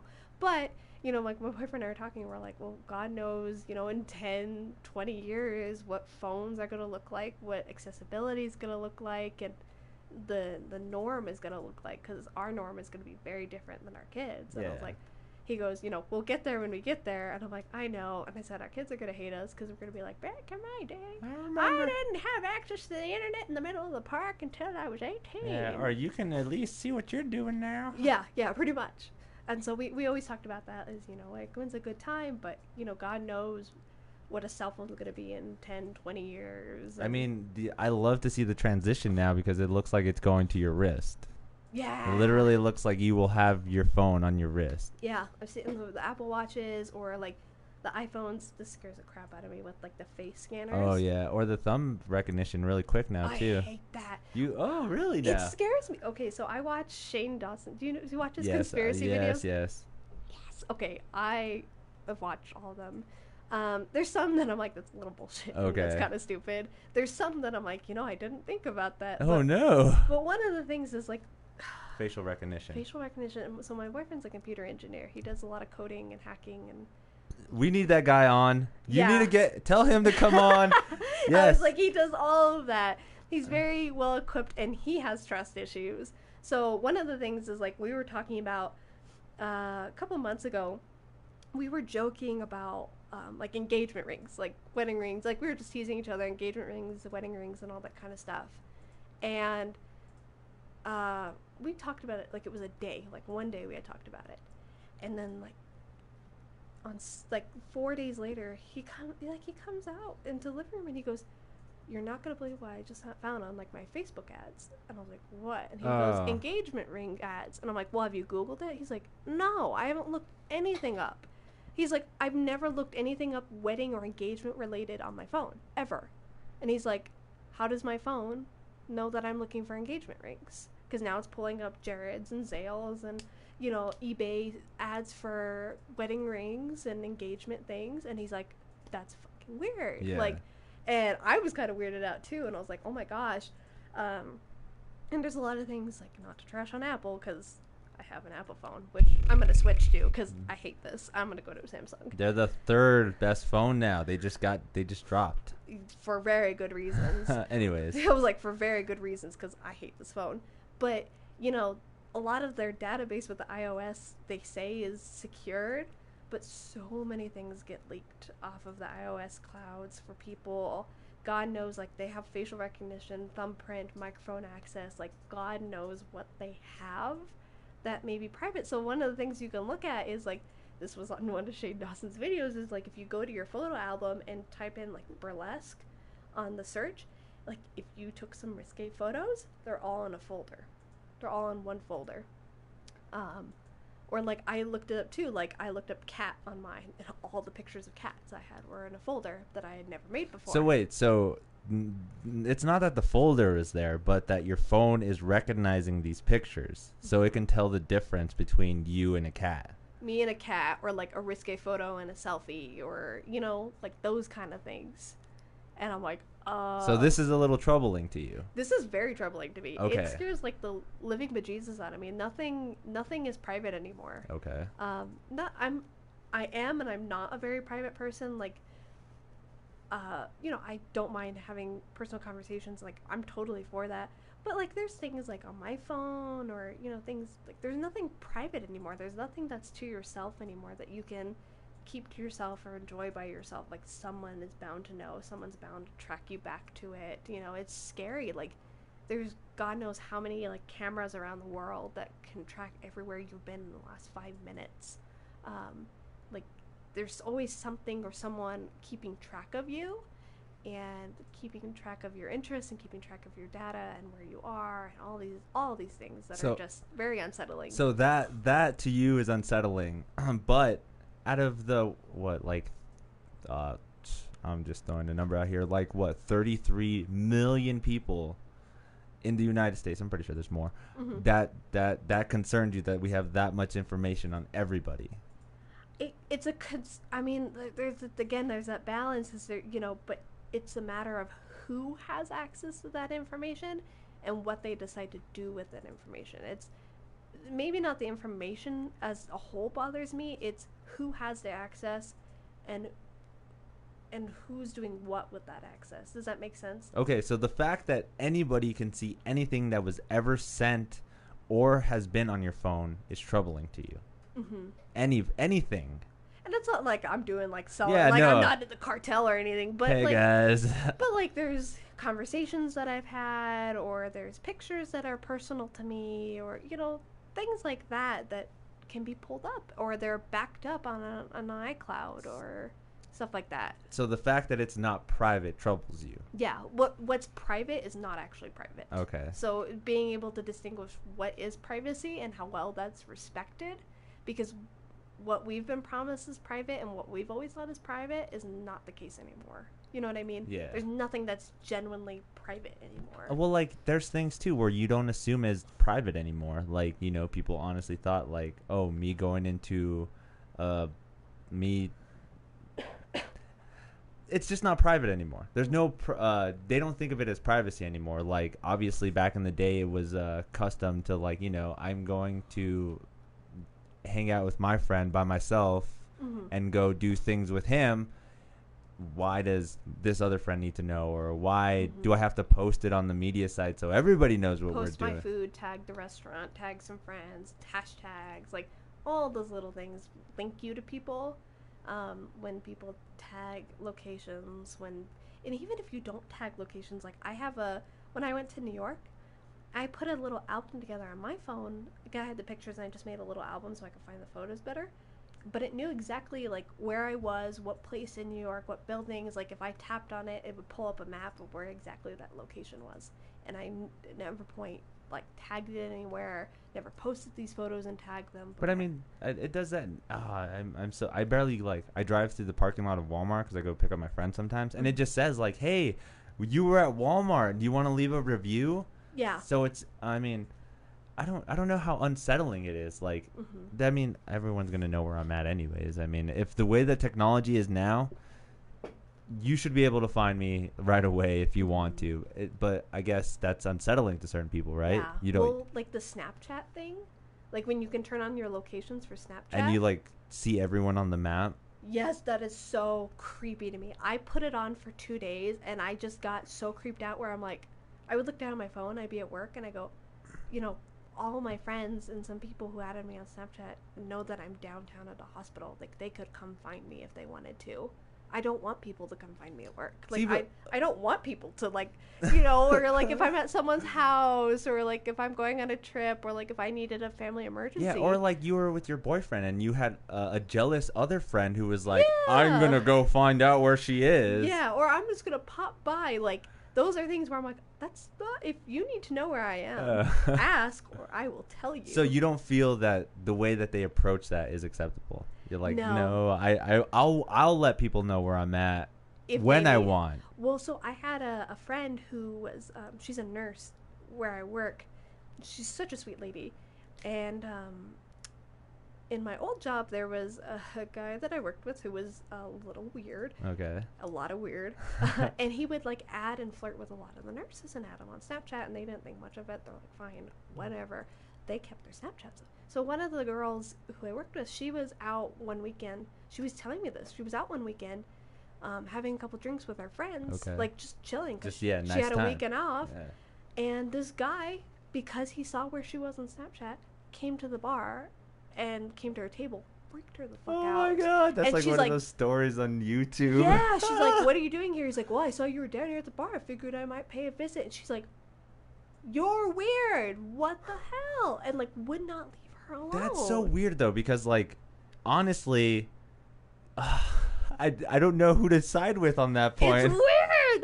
Because obviously he likes her and wants to like you know interact with but her. But he does this with everybody, and he's Uh, creepy. Okay, see, so then that's more of a s- unsettling thing too. Yeah. Then if it's just like, hey, I'm gonna go see where Stacy's at, and then next week I'm gonna go see where Melissa's at. That's yeah. a little a little weird. Well, and there's a difference between like, hey, I posted on Facebook or I tagged myself on Instagram. I'm at this, you know, I'm at, I'm at the bar. I'm at you know Anodyne downtown, um, and you go, cool, like maybe I'll stop by and come say hi. And there's a difference between that communication rather than, hey, I was looking at the Snapchat maps and I saw randomly at Saturday night that you were here, so I decided to pop by and like interrupt your friend time. Like that's weird. That does sound weird. That like, oh wow, I, that's the first time I've ever heard a story like that. As a girl, like that would freak me. As a man, out. I would be Like, scared, as a girl, that makes me so uneasy. freaked yeah, because yes. literally, it makes you think like.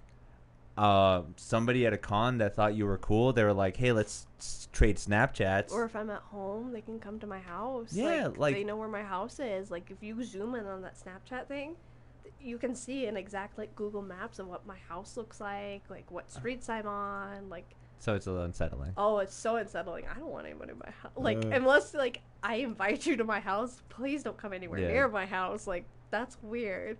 Um, no, I just I had it on for like a day and then I couldn't do it anymore because it just was really unsettling. Like when I was driving and stuff like that, that people could see where I was. And the Oh. only reason I turned it on is because when I went to a K-pop concert in Texas the other month, I wanted to get the nice filter, and you had to have your location Oh, on. Oh, I hate when that happens. Yeah, you had to turn on your location to get the cute little tag, um, which I didn't even get it. But that's the only reason I turned it on. And then people were messaging me that I hadn't talked to for a while, like, "Oh, I didn't know you were in Texas. Where are you at in Texas? Like, oh, what are you there for?" And like suddenly everybody knows, like, where I'm at. yes. And I'm like, yeah, I haven't talked to you in like seven years. What does it matter? Why? right? Why does it matter that I'm in Texas? Yeah, like stuff like that. That just that's why it turned off. I'm like, uh, uh That was like, bye, Felicia. Goodbye. So, so it's it's ah dang, I did. That's crazy to like. You, Mhm. you like your privacy, but yet in this day and age, there's really no privacy. There's no such thing as a pri- you know having a private life anymore. Someone will, someone will know eventually, and I'm like, ooh, rather rather not. So then, th- does that mean we can't keep any secrets then oh, I'm sure you can.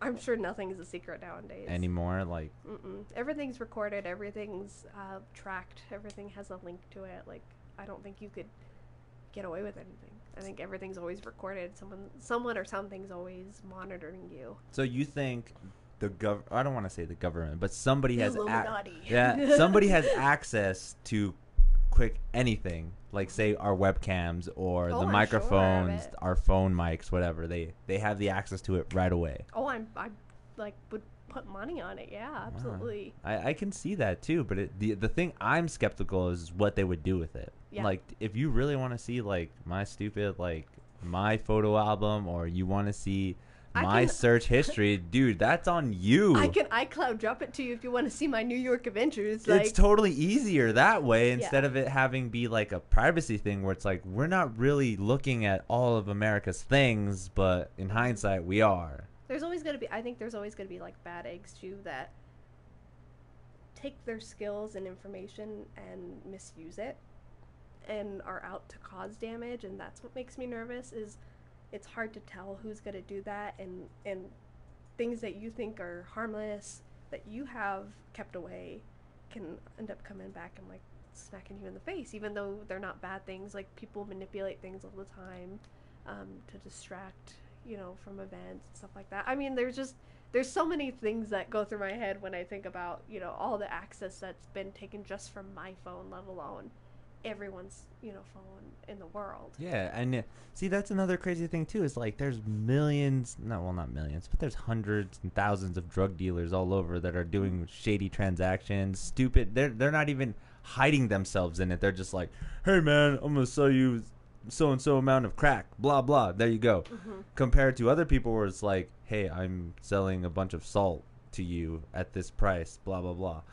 I have a box of sponges. Yeah, ready like- to be picked up on Central Avenue. why is it that like that stuff if you are monitoring everything and you want to patrol the way that the country is and like oh i'm trying to stop crime and stuff like that isn't it more acceptable then to be able to like hone in on that then i mean I think there I think there's a lot of people who have who have that access who are concerned and keeping a lot bigger things than drugs. so you think like it's it's there, but there's more of a danger. Like they're they're more concerned with other things. hmm And I think there's more secrets that groups and people and everything are trying to keep on the down low. Um, and so they use little things like this to create distractions where they don't pay attention. Like that's not a you know, people are gonna sell drugs. That's just how it is. Yeah. But if you have a big, really big conspiracy or like a war thing going on, So you so this this is a great example. Is like so you're like yeah they're selling tons of drugs. We got to fight the drugs. Make sure you're not looking at the alien over here. There's Yeah. tons of drugs. Drugs are going on. Well, like I think what was I may get this example wrong. There was during one of this one of the many school shootings that we've had this year. which- Okay. That happened. I think it was in Florida. I think it was one of them in Florida, and the same exact time and day that that horrible news came out, like something about the Kardashians or like. Uh, there was a news thing with like Whitney Houston where she passed out, and everybody was focused on Whitney Houston like passing out on live TV, and nobody paid much attention, or that wasn't directly on the news about a school shooting. There, and but everyone focused for like a week, and it was a trending thing on Twitter that she passed out on live television, and so there was things that come together at weird times and things that lay over, and people are more into like dramatic personal things with celebrities rather than paying attention to you know school shootings and politics and you know all that kind of stuff Yeah. like you know there's not a whole lot of people it's becoming less common for people to pay attention to politics now and understanding politics um, and understanding where the you know your country sits where other countries sit in, in that dynamic because we're all just worried about what dress Kim Kardashian is wearing to this event or you know oh like this morning I saw Cardi B threw a fucking shoe at Nicki Minaj Or I'm th- I'm throwing this out there because I'm following it or like the new album that Eminem dropped. yeah so stuff like that. Yeah. Yeah. It's so they have so much focus on this when in the background there's more important detailed problems Mhm. going on, yeah which is kind of socially sad because it's like scary we can we should be working to fix these problems, but instead we're more enticed to f- like drama looking for other people's problems. We're like, holy Mhm. crap, look at this drama that's going on on TV. I should watch instead of watching the latest, you know, what's going on in watching another. the news tonight. or Or the something well, like see, that. that's another thing too. Is like how mo- how how much bias can you get from the news? Like Mhm. the news is so like everywhere nowadays. You either turn it on Fox or you turn it on CNN, and you're hearing one side compared to another news and site that's completely different. yeah they're contradicting each other or they're they're both spitting out facts where you you're like oh this must be real Mhm. and then you see the other news reel and you're like wait how is this real when this just said is real so now you're in this dumbed down area where you're just like i don't know what to believe Oh yeah, nobody makes it easy. I think, you know, you'll hear, you know, Fox News to CNN, and they're completely different types of stories about the same thing. But it, I mean, it all comes down to like personal judgment which way you kind of lean in terms of, of of every kind of aspect of things that you could. Um, so like my boyfriend and I are very, and it's really weird. We're both very opposite polars of you know politics, where I'm all like, yeah, man, human rights, like, yeah. And he was raised very conservative. Not that he like, you know, hates gay people or is against this and that. He just doesn't care. He's Yeah. like, his whole mentality is he's like, you do whatever you want, as long as it's not me. I It- don't care. it's just seeing his background is what kind of throws him into more of like a conservative yeah. kind of thing Meanwhile, where I'm like, it doesn't concern me, but I'm gonna advocate, and he's like, uh, it doesn't concern me, so I don't really care. okay Um, that's kind of how his, his if it doesn't pertain to him, then he just there's no motivation. But you know me, where I'm like I'm an advocate. I think the only way to get somewhere is to push, yeah and you need lots of people to push, kind of thing.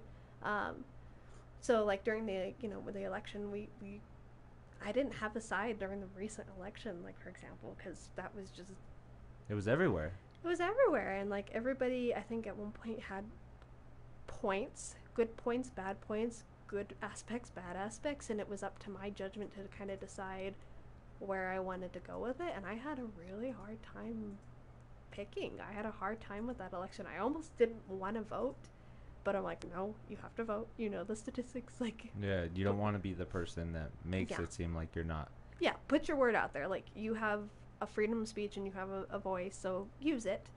Use it wisely. And like my mom and I like would get together and we would watch um, new stuff together, and we would, you know, I was always reading stuff online.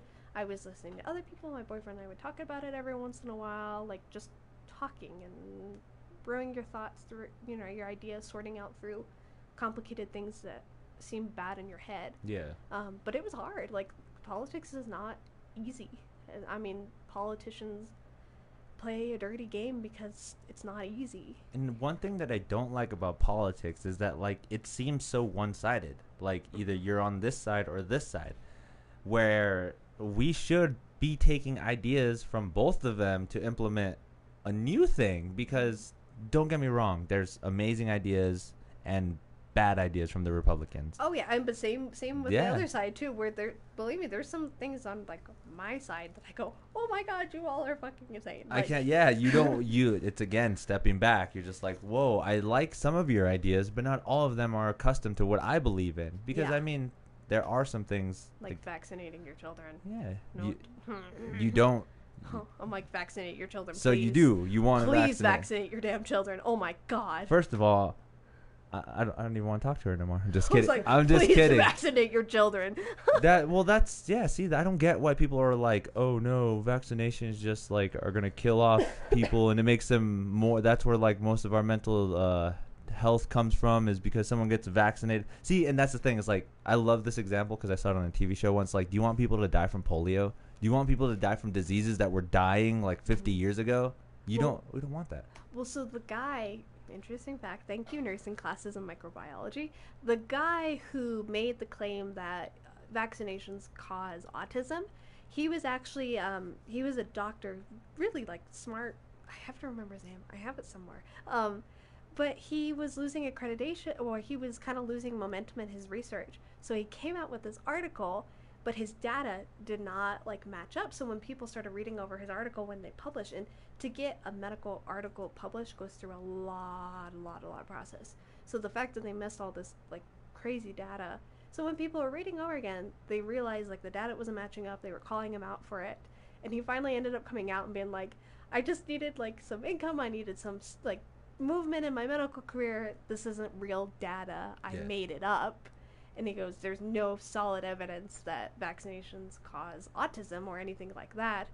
Um, but people took that and started rolling with it, which, I mean, like mental health has so much to do with you know personal environments, personal um, experiences, genetics. I mean, it's mental health is a lot more than you know getting your TB shot and your you know polio shot. and I'm like, vaccinate kids because you know you one kid doesn't get any of their vaccinations, they go to school, and they get everybody else sick, or they spread it around, or it turns into something else. Like it's just a vicious cycle. Like there's a reason things died out when they did is because we put a stop to it, Yeah. and so. Yeah, and I'm like, just keep your kids out. I like keep, and you know, I saw like a picture of like someone put like a bunch of needles in like a plastic baby, and they're like, "This is how many vaccinations you put your baby." I was like, "You do realize we don't like stab the baby like, Like, 40 yeah. times with a bunch of shots? They're Every all, day. Every day. I'm like, they're all like regulated from the you know when you were born to like age eight, and you have vaccination cards because it's a trial time. And I said, even when you're in high school, there are still vaccinations you have to get. You know, it, is it especially depends like if you're a female, if you're a male, like you have to get them. Keep yourself healthy, keep others healthy, like you know stuff like that. But no, the whole vaccinations cause autism. That's not even that's not even a thing. That's so far from the truth, and that's where it stemmed from. Is a Okay, doctor who yeah. lost his accreditation because he lied on an article because he wanted to, you know, get some momentum in his career. Okay. And he straight up came out and he was like, "No, it's a lie. Like none Like- of that. I know that none of that data matches up." He just like cracked because everyone was like, "What's going on with your data, my yeah, dude?" they're looking at it, yeah, and they're like, "Hey, dude, hey, you're sweating a little." Yeah, they're like he's all, yeah, that was it. So you know, little little things like that. I think with politics is judgment. I don't think there's a right or a wrong. Um, in two sides, there's three sides to the story. Understanding. Yeah, there's there's point A side, point B side, and then what really happened, kind of thing. Okay. You know what I mean?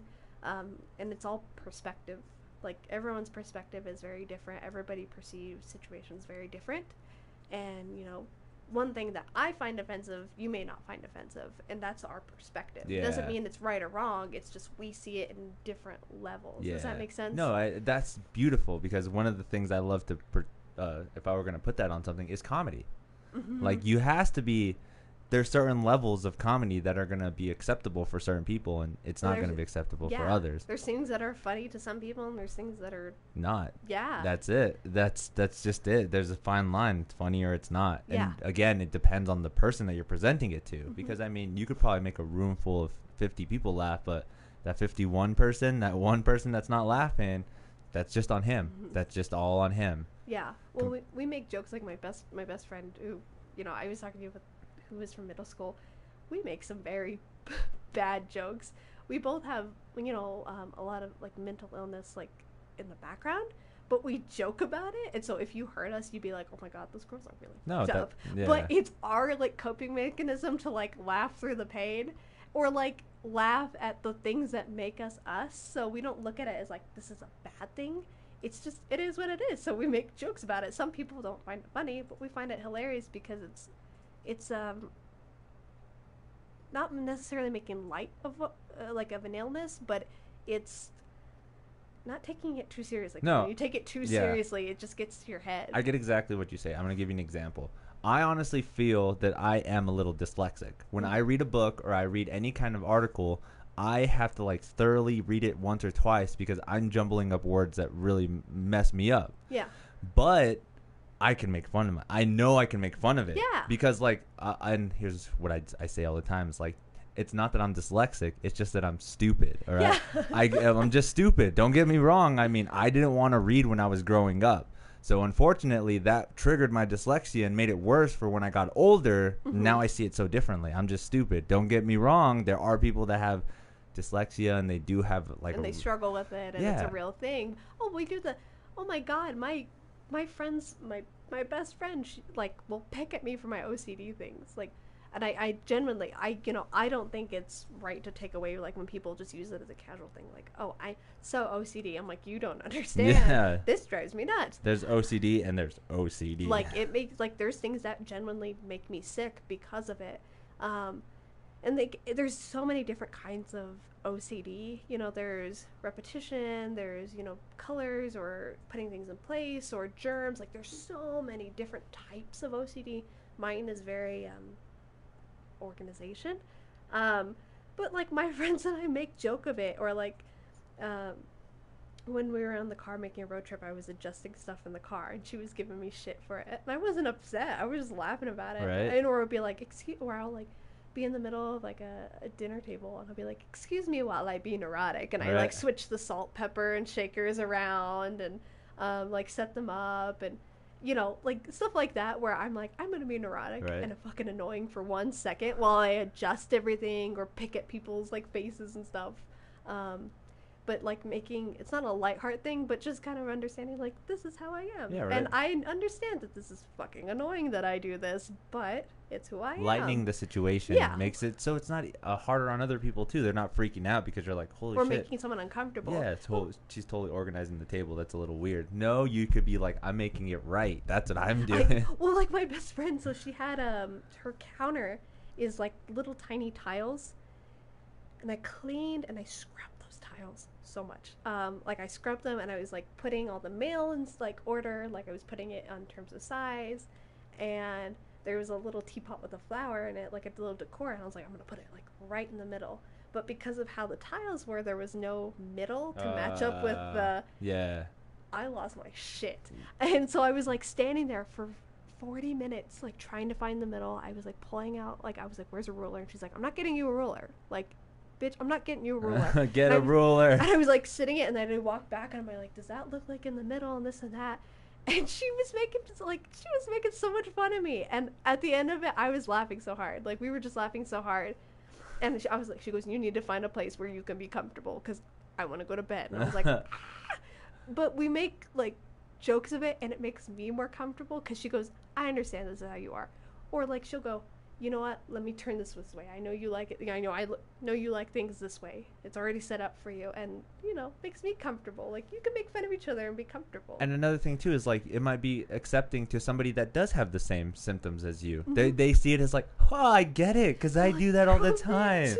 I do that all the time. yeah. So uh, just go. Me too, bro. Me too. so that's what I love about I guess comedy is that like, it's it's meant to be funny.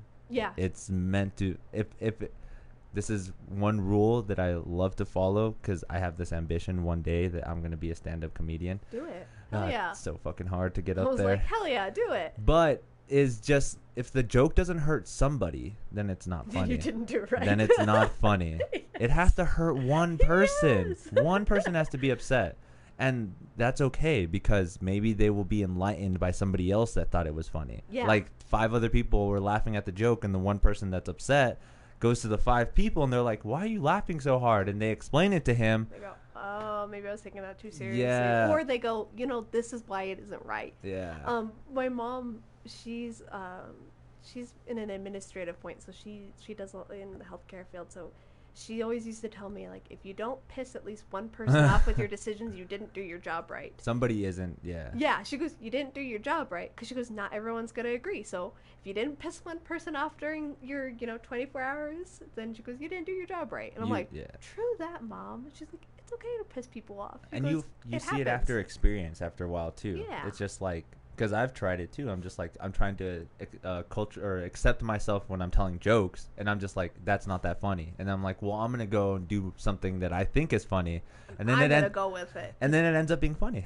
Because you go i think it's funny. Exactly. so, and it's me on the stage not you. So i'm gonna tell my joke. Right. like, that that's always the perfect part too. But the- then until those hecklers come that's what i'm scared of. All the hecklers are all I'm like scared of those hecklers like ha ha what do you mean you have a joke? I'm just like god damn i gotta like try to come up with something funny. You're like please dive off your seat please. Right. thanks bye. Ah.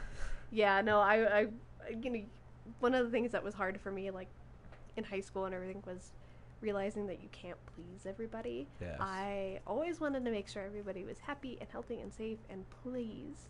And at the end of the day i would go home unpleased sad, exhausted, and the one person happy. that mattered. yeah. And it's not selfish. It's not selfish to sit there and be like, I am important. Self reflection. my happiness and my safety and my health is priority. Then you can take care of other people. And a lot of people find that wrong or selfish, but it's a it's a lot to be able to be like, I am the most important person. My health is the most important thing right now to me. And then taking care of that, and then you can take care of someone else. Because I feel it brushes off. yeah, The more healthy, the more happy, the more nicer that I am, the more it's gonna show up uh, to my friends and to my Mhm. family that I'm, you know, I'm doing good. So I'm gonna show you guys that I'm doing good. Here's I have the energy to do good. to build you up and you know like when i build my friends up within the cosplay community it's because i have the energy to do it and i have the confidence. So i'm like yes girl like take some of it. You're Like, not the only one. yeah you're like take some of it. Although like extrovert and introvert. So my best friend is uh, an introvert. Very heavily heavily introverted. And i'm very heavily extroverted. Um, and she gets her like stimulus and her energy from her quiet time and like being with only one person or by herself or you know she can only stay out in public for like two hours like two three hours is her max Okay. she hates like big crowds Too much socializing. but I feed off of it. Like that's why I go to cons all the time, and that's why I like the maid cafes is because I feed off of talking to people. Yeah. I just and my boyfriend's an introvert. He's like immensely introverted too. He hates talking to. It's like I'll just wait here. yeah, he's so quiet, and people think he's being rude, but I'm like, he genuinely, like, if he doesn't see a point to saying anything, he won't do it. Yeah, and no it's point. a lot of energy for him to do it and meet new people. Um, but for me, it's like it's a stimulus. Like I really enjoy talking with people and meeting people um, and making friends, and that's what keeps me happy and going.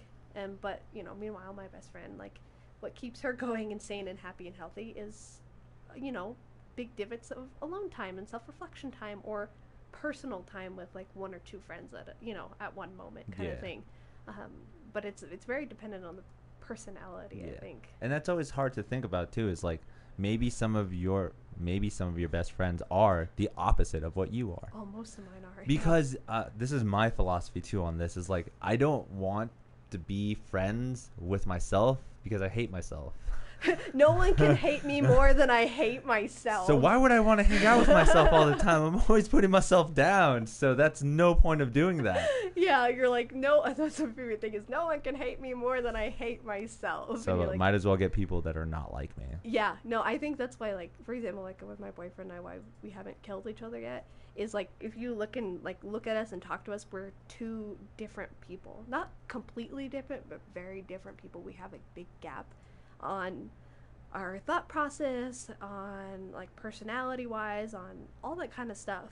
But it's a, like a nice balance. Yeah. So we're able to have common interests um, and common personality traits, but we don't. Um, we always teach each other something different, and I think that's why it's been healthy. Is because we're able to teach ourselves. Like, I'm a dumbass, and I can't do math to save my life. Like, if I had to divide a three-digit number by a two-digit number, They take a while. I would probably die. Uh, but I like I can't do math. He is an engineer. Obviously, is super fantastic at math. Like equations and having it broke like break down like that he knows. it makes sense to him.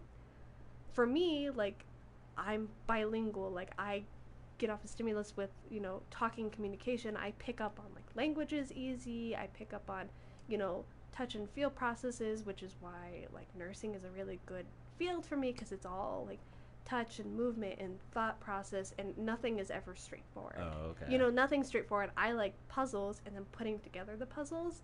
He likes, you know, here's what you have, take your formula, plug it in, and it goes. Yeah. And it and it flows. But for me, I'm like, I wanna I want to create Yeah, the for, flow. for all you know, you could finish the end of it before the beginning. Yeah, and still put create- it together. I want to create the pace and the flow. Meanwhile, he's okay with the pace and flow already being created for him. But it's still really interesting because, like, when we talk about stuff, it's uh, it's interesting to feel the different perspectives. So he would help me study for like math and all that when I was taking like statistics because you have to take statistics for nursing, um, and like my entrance exam. And they were super simple problems, and the way he explained them, like I was so jumbled and my head was everywhere because I'm like, you know, I overthought everything. I'm like, well, you know, I could do this and this. And he goes, no, super easy. Just put this here and it flows down. Yeah. Um, so the way that we teach and talk to each other is very interesting. It, Oh. it, we butt heads sometimes, but it's it's interesting to you know. Because sit- you're pretty much getting two perspectives. yeah, and, and- every once in a while we like knock heads with each other, and then we're like, I'm gonna kill you. I love you, but I want to kill you. Right, that's that scenario where just like, You're like, but I love you. and you're like, cute. I've, we've gotten into fights like you know like the stupid bickering fights, and I got so mad at each other that I like picked up my water bottle, my phone, and my phone charger, and I was like, I'm going to the bathroom, and I like shut the door and locked it, and he's like, What are you doing? And I'm like. I don't want to look at you for two hours. And he's like, You took your phone charger? I'm like, Yes. Yeah. And I just stayed in there and I came out and I'm like, So I wouldn't kill you Yeah, in your sleep. And yeah. he's like, Fair enough. We're like, good now. we're Gucci. Want to go get food? I'm like, yeah, let's go get pizza. You know, but I I think I like opposites attract. Like we always like. My best friend knows how to chill me out. Like when I'm super super stressed and I'm always going, she's always like, you know, let's take a nap. Let's watch a Korean drama and just chill at home for the day. And I go, oh okay, that sounds a little We nice. I've that." never done that before. It's been a while, and so I think we, you know, opposites teach each other and control each other a little bit. and that's that's always good uh, perspective to have or to think of it that way and instead of it being like oh no we're the opposite so we're obviously never going to work yeah, work we're not going to get along. that's that's a really dumb mentality No, she controls me very much. For the past 10 years has kept me in line. I will not lie. She's kept me in line and kept me sane. and that's that's always good it's um, a humbling thing a humbling thing. It's a blessing in disguise. that's what it is alicia Yes. we've been here for quite a while time is it? no, don't it's who who cares we've been here for a while Eh, hola. um thank you so much for Yeah. coming uh do you have any shout outs anything you want to let people know where to find you where to find your group where to find what you do what you like to do Oh Lord. I want to get your boyfriend on here. You have to let him know. I'm, I want him on here. Yeah. Tell him. Get him to talk. Tell him I want him on here. That I want to pick his brain with that uh, engineering. I, Oh, he'll he will talk your damn. I want off. to, The I minute really- you start talking computers with him, he's all. yeah. So uh, ask him. Let him know. Tell him to. Uh, I'll send him a message as well, and we'll get something going. Yeah, absolutely. I think the only thing is my Instagram is a big one. Sleeping Willow cosplay or underscore cos on Instagram, and then Awaken Maid Cafe on Instagram and Facebook. Um, and we do have a the event that I talked about, Yeah, the the Halloween, Halloween event one. on October 27th. It's a Saturday. It's a ten dollar admission. Um, you can get it on Eventbrite, or you can pay for the tickets, card or cash at the door. But um, it pays for a lot of food, your prizes, and there's a costume contest to win prizes. So that ten dollars is going towards a lot. Nice. So you're definitely getting your money your money's worth. And those are all. Um. Well, I'll just have you send me links, and I'll just put it on the video in the bottom of this. Yeah. But I want again. Thank you for coming. Thank you for having We got to do this again. We didn't even talk about anything interesting like aliens or like the flat Earth theory. Oh, Yeah. wait. Earth is flat though. No. I'm like, what do you what do you mean it's not flat? This or let's cancel. it. We're doing another hour. You're like, delete this whole live. We're not doing this anymore. But that's the beauty of this is like there's always something to talk about. yeah, absolutely. Always, always. Absolutely. So thanks again for coming. Thank you for having me. No, Appreciate no, it. Um, I'm so glad I learned so much about you. I didn't know anything, and now I'm just like I can go to the con now and be like, "Hey, hey, how's it going? Remember me? We did a podcast." like, hello, neurotic friend. so it was awesome. yeah, thank you for having me. Appreciate it. Of course, cue us out, my big boy. Got it down. Right, just just that let everyone know that it's about to end. Thanks again, guys, for watching. See you next time. Bye.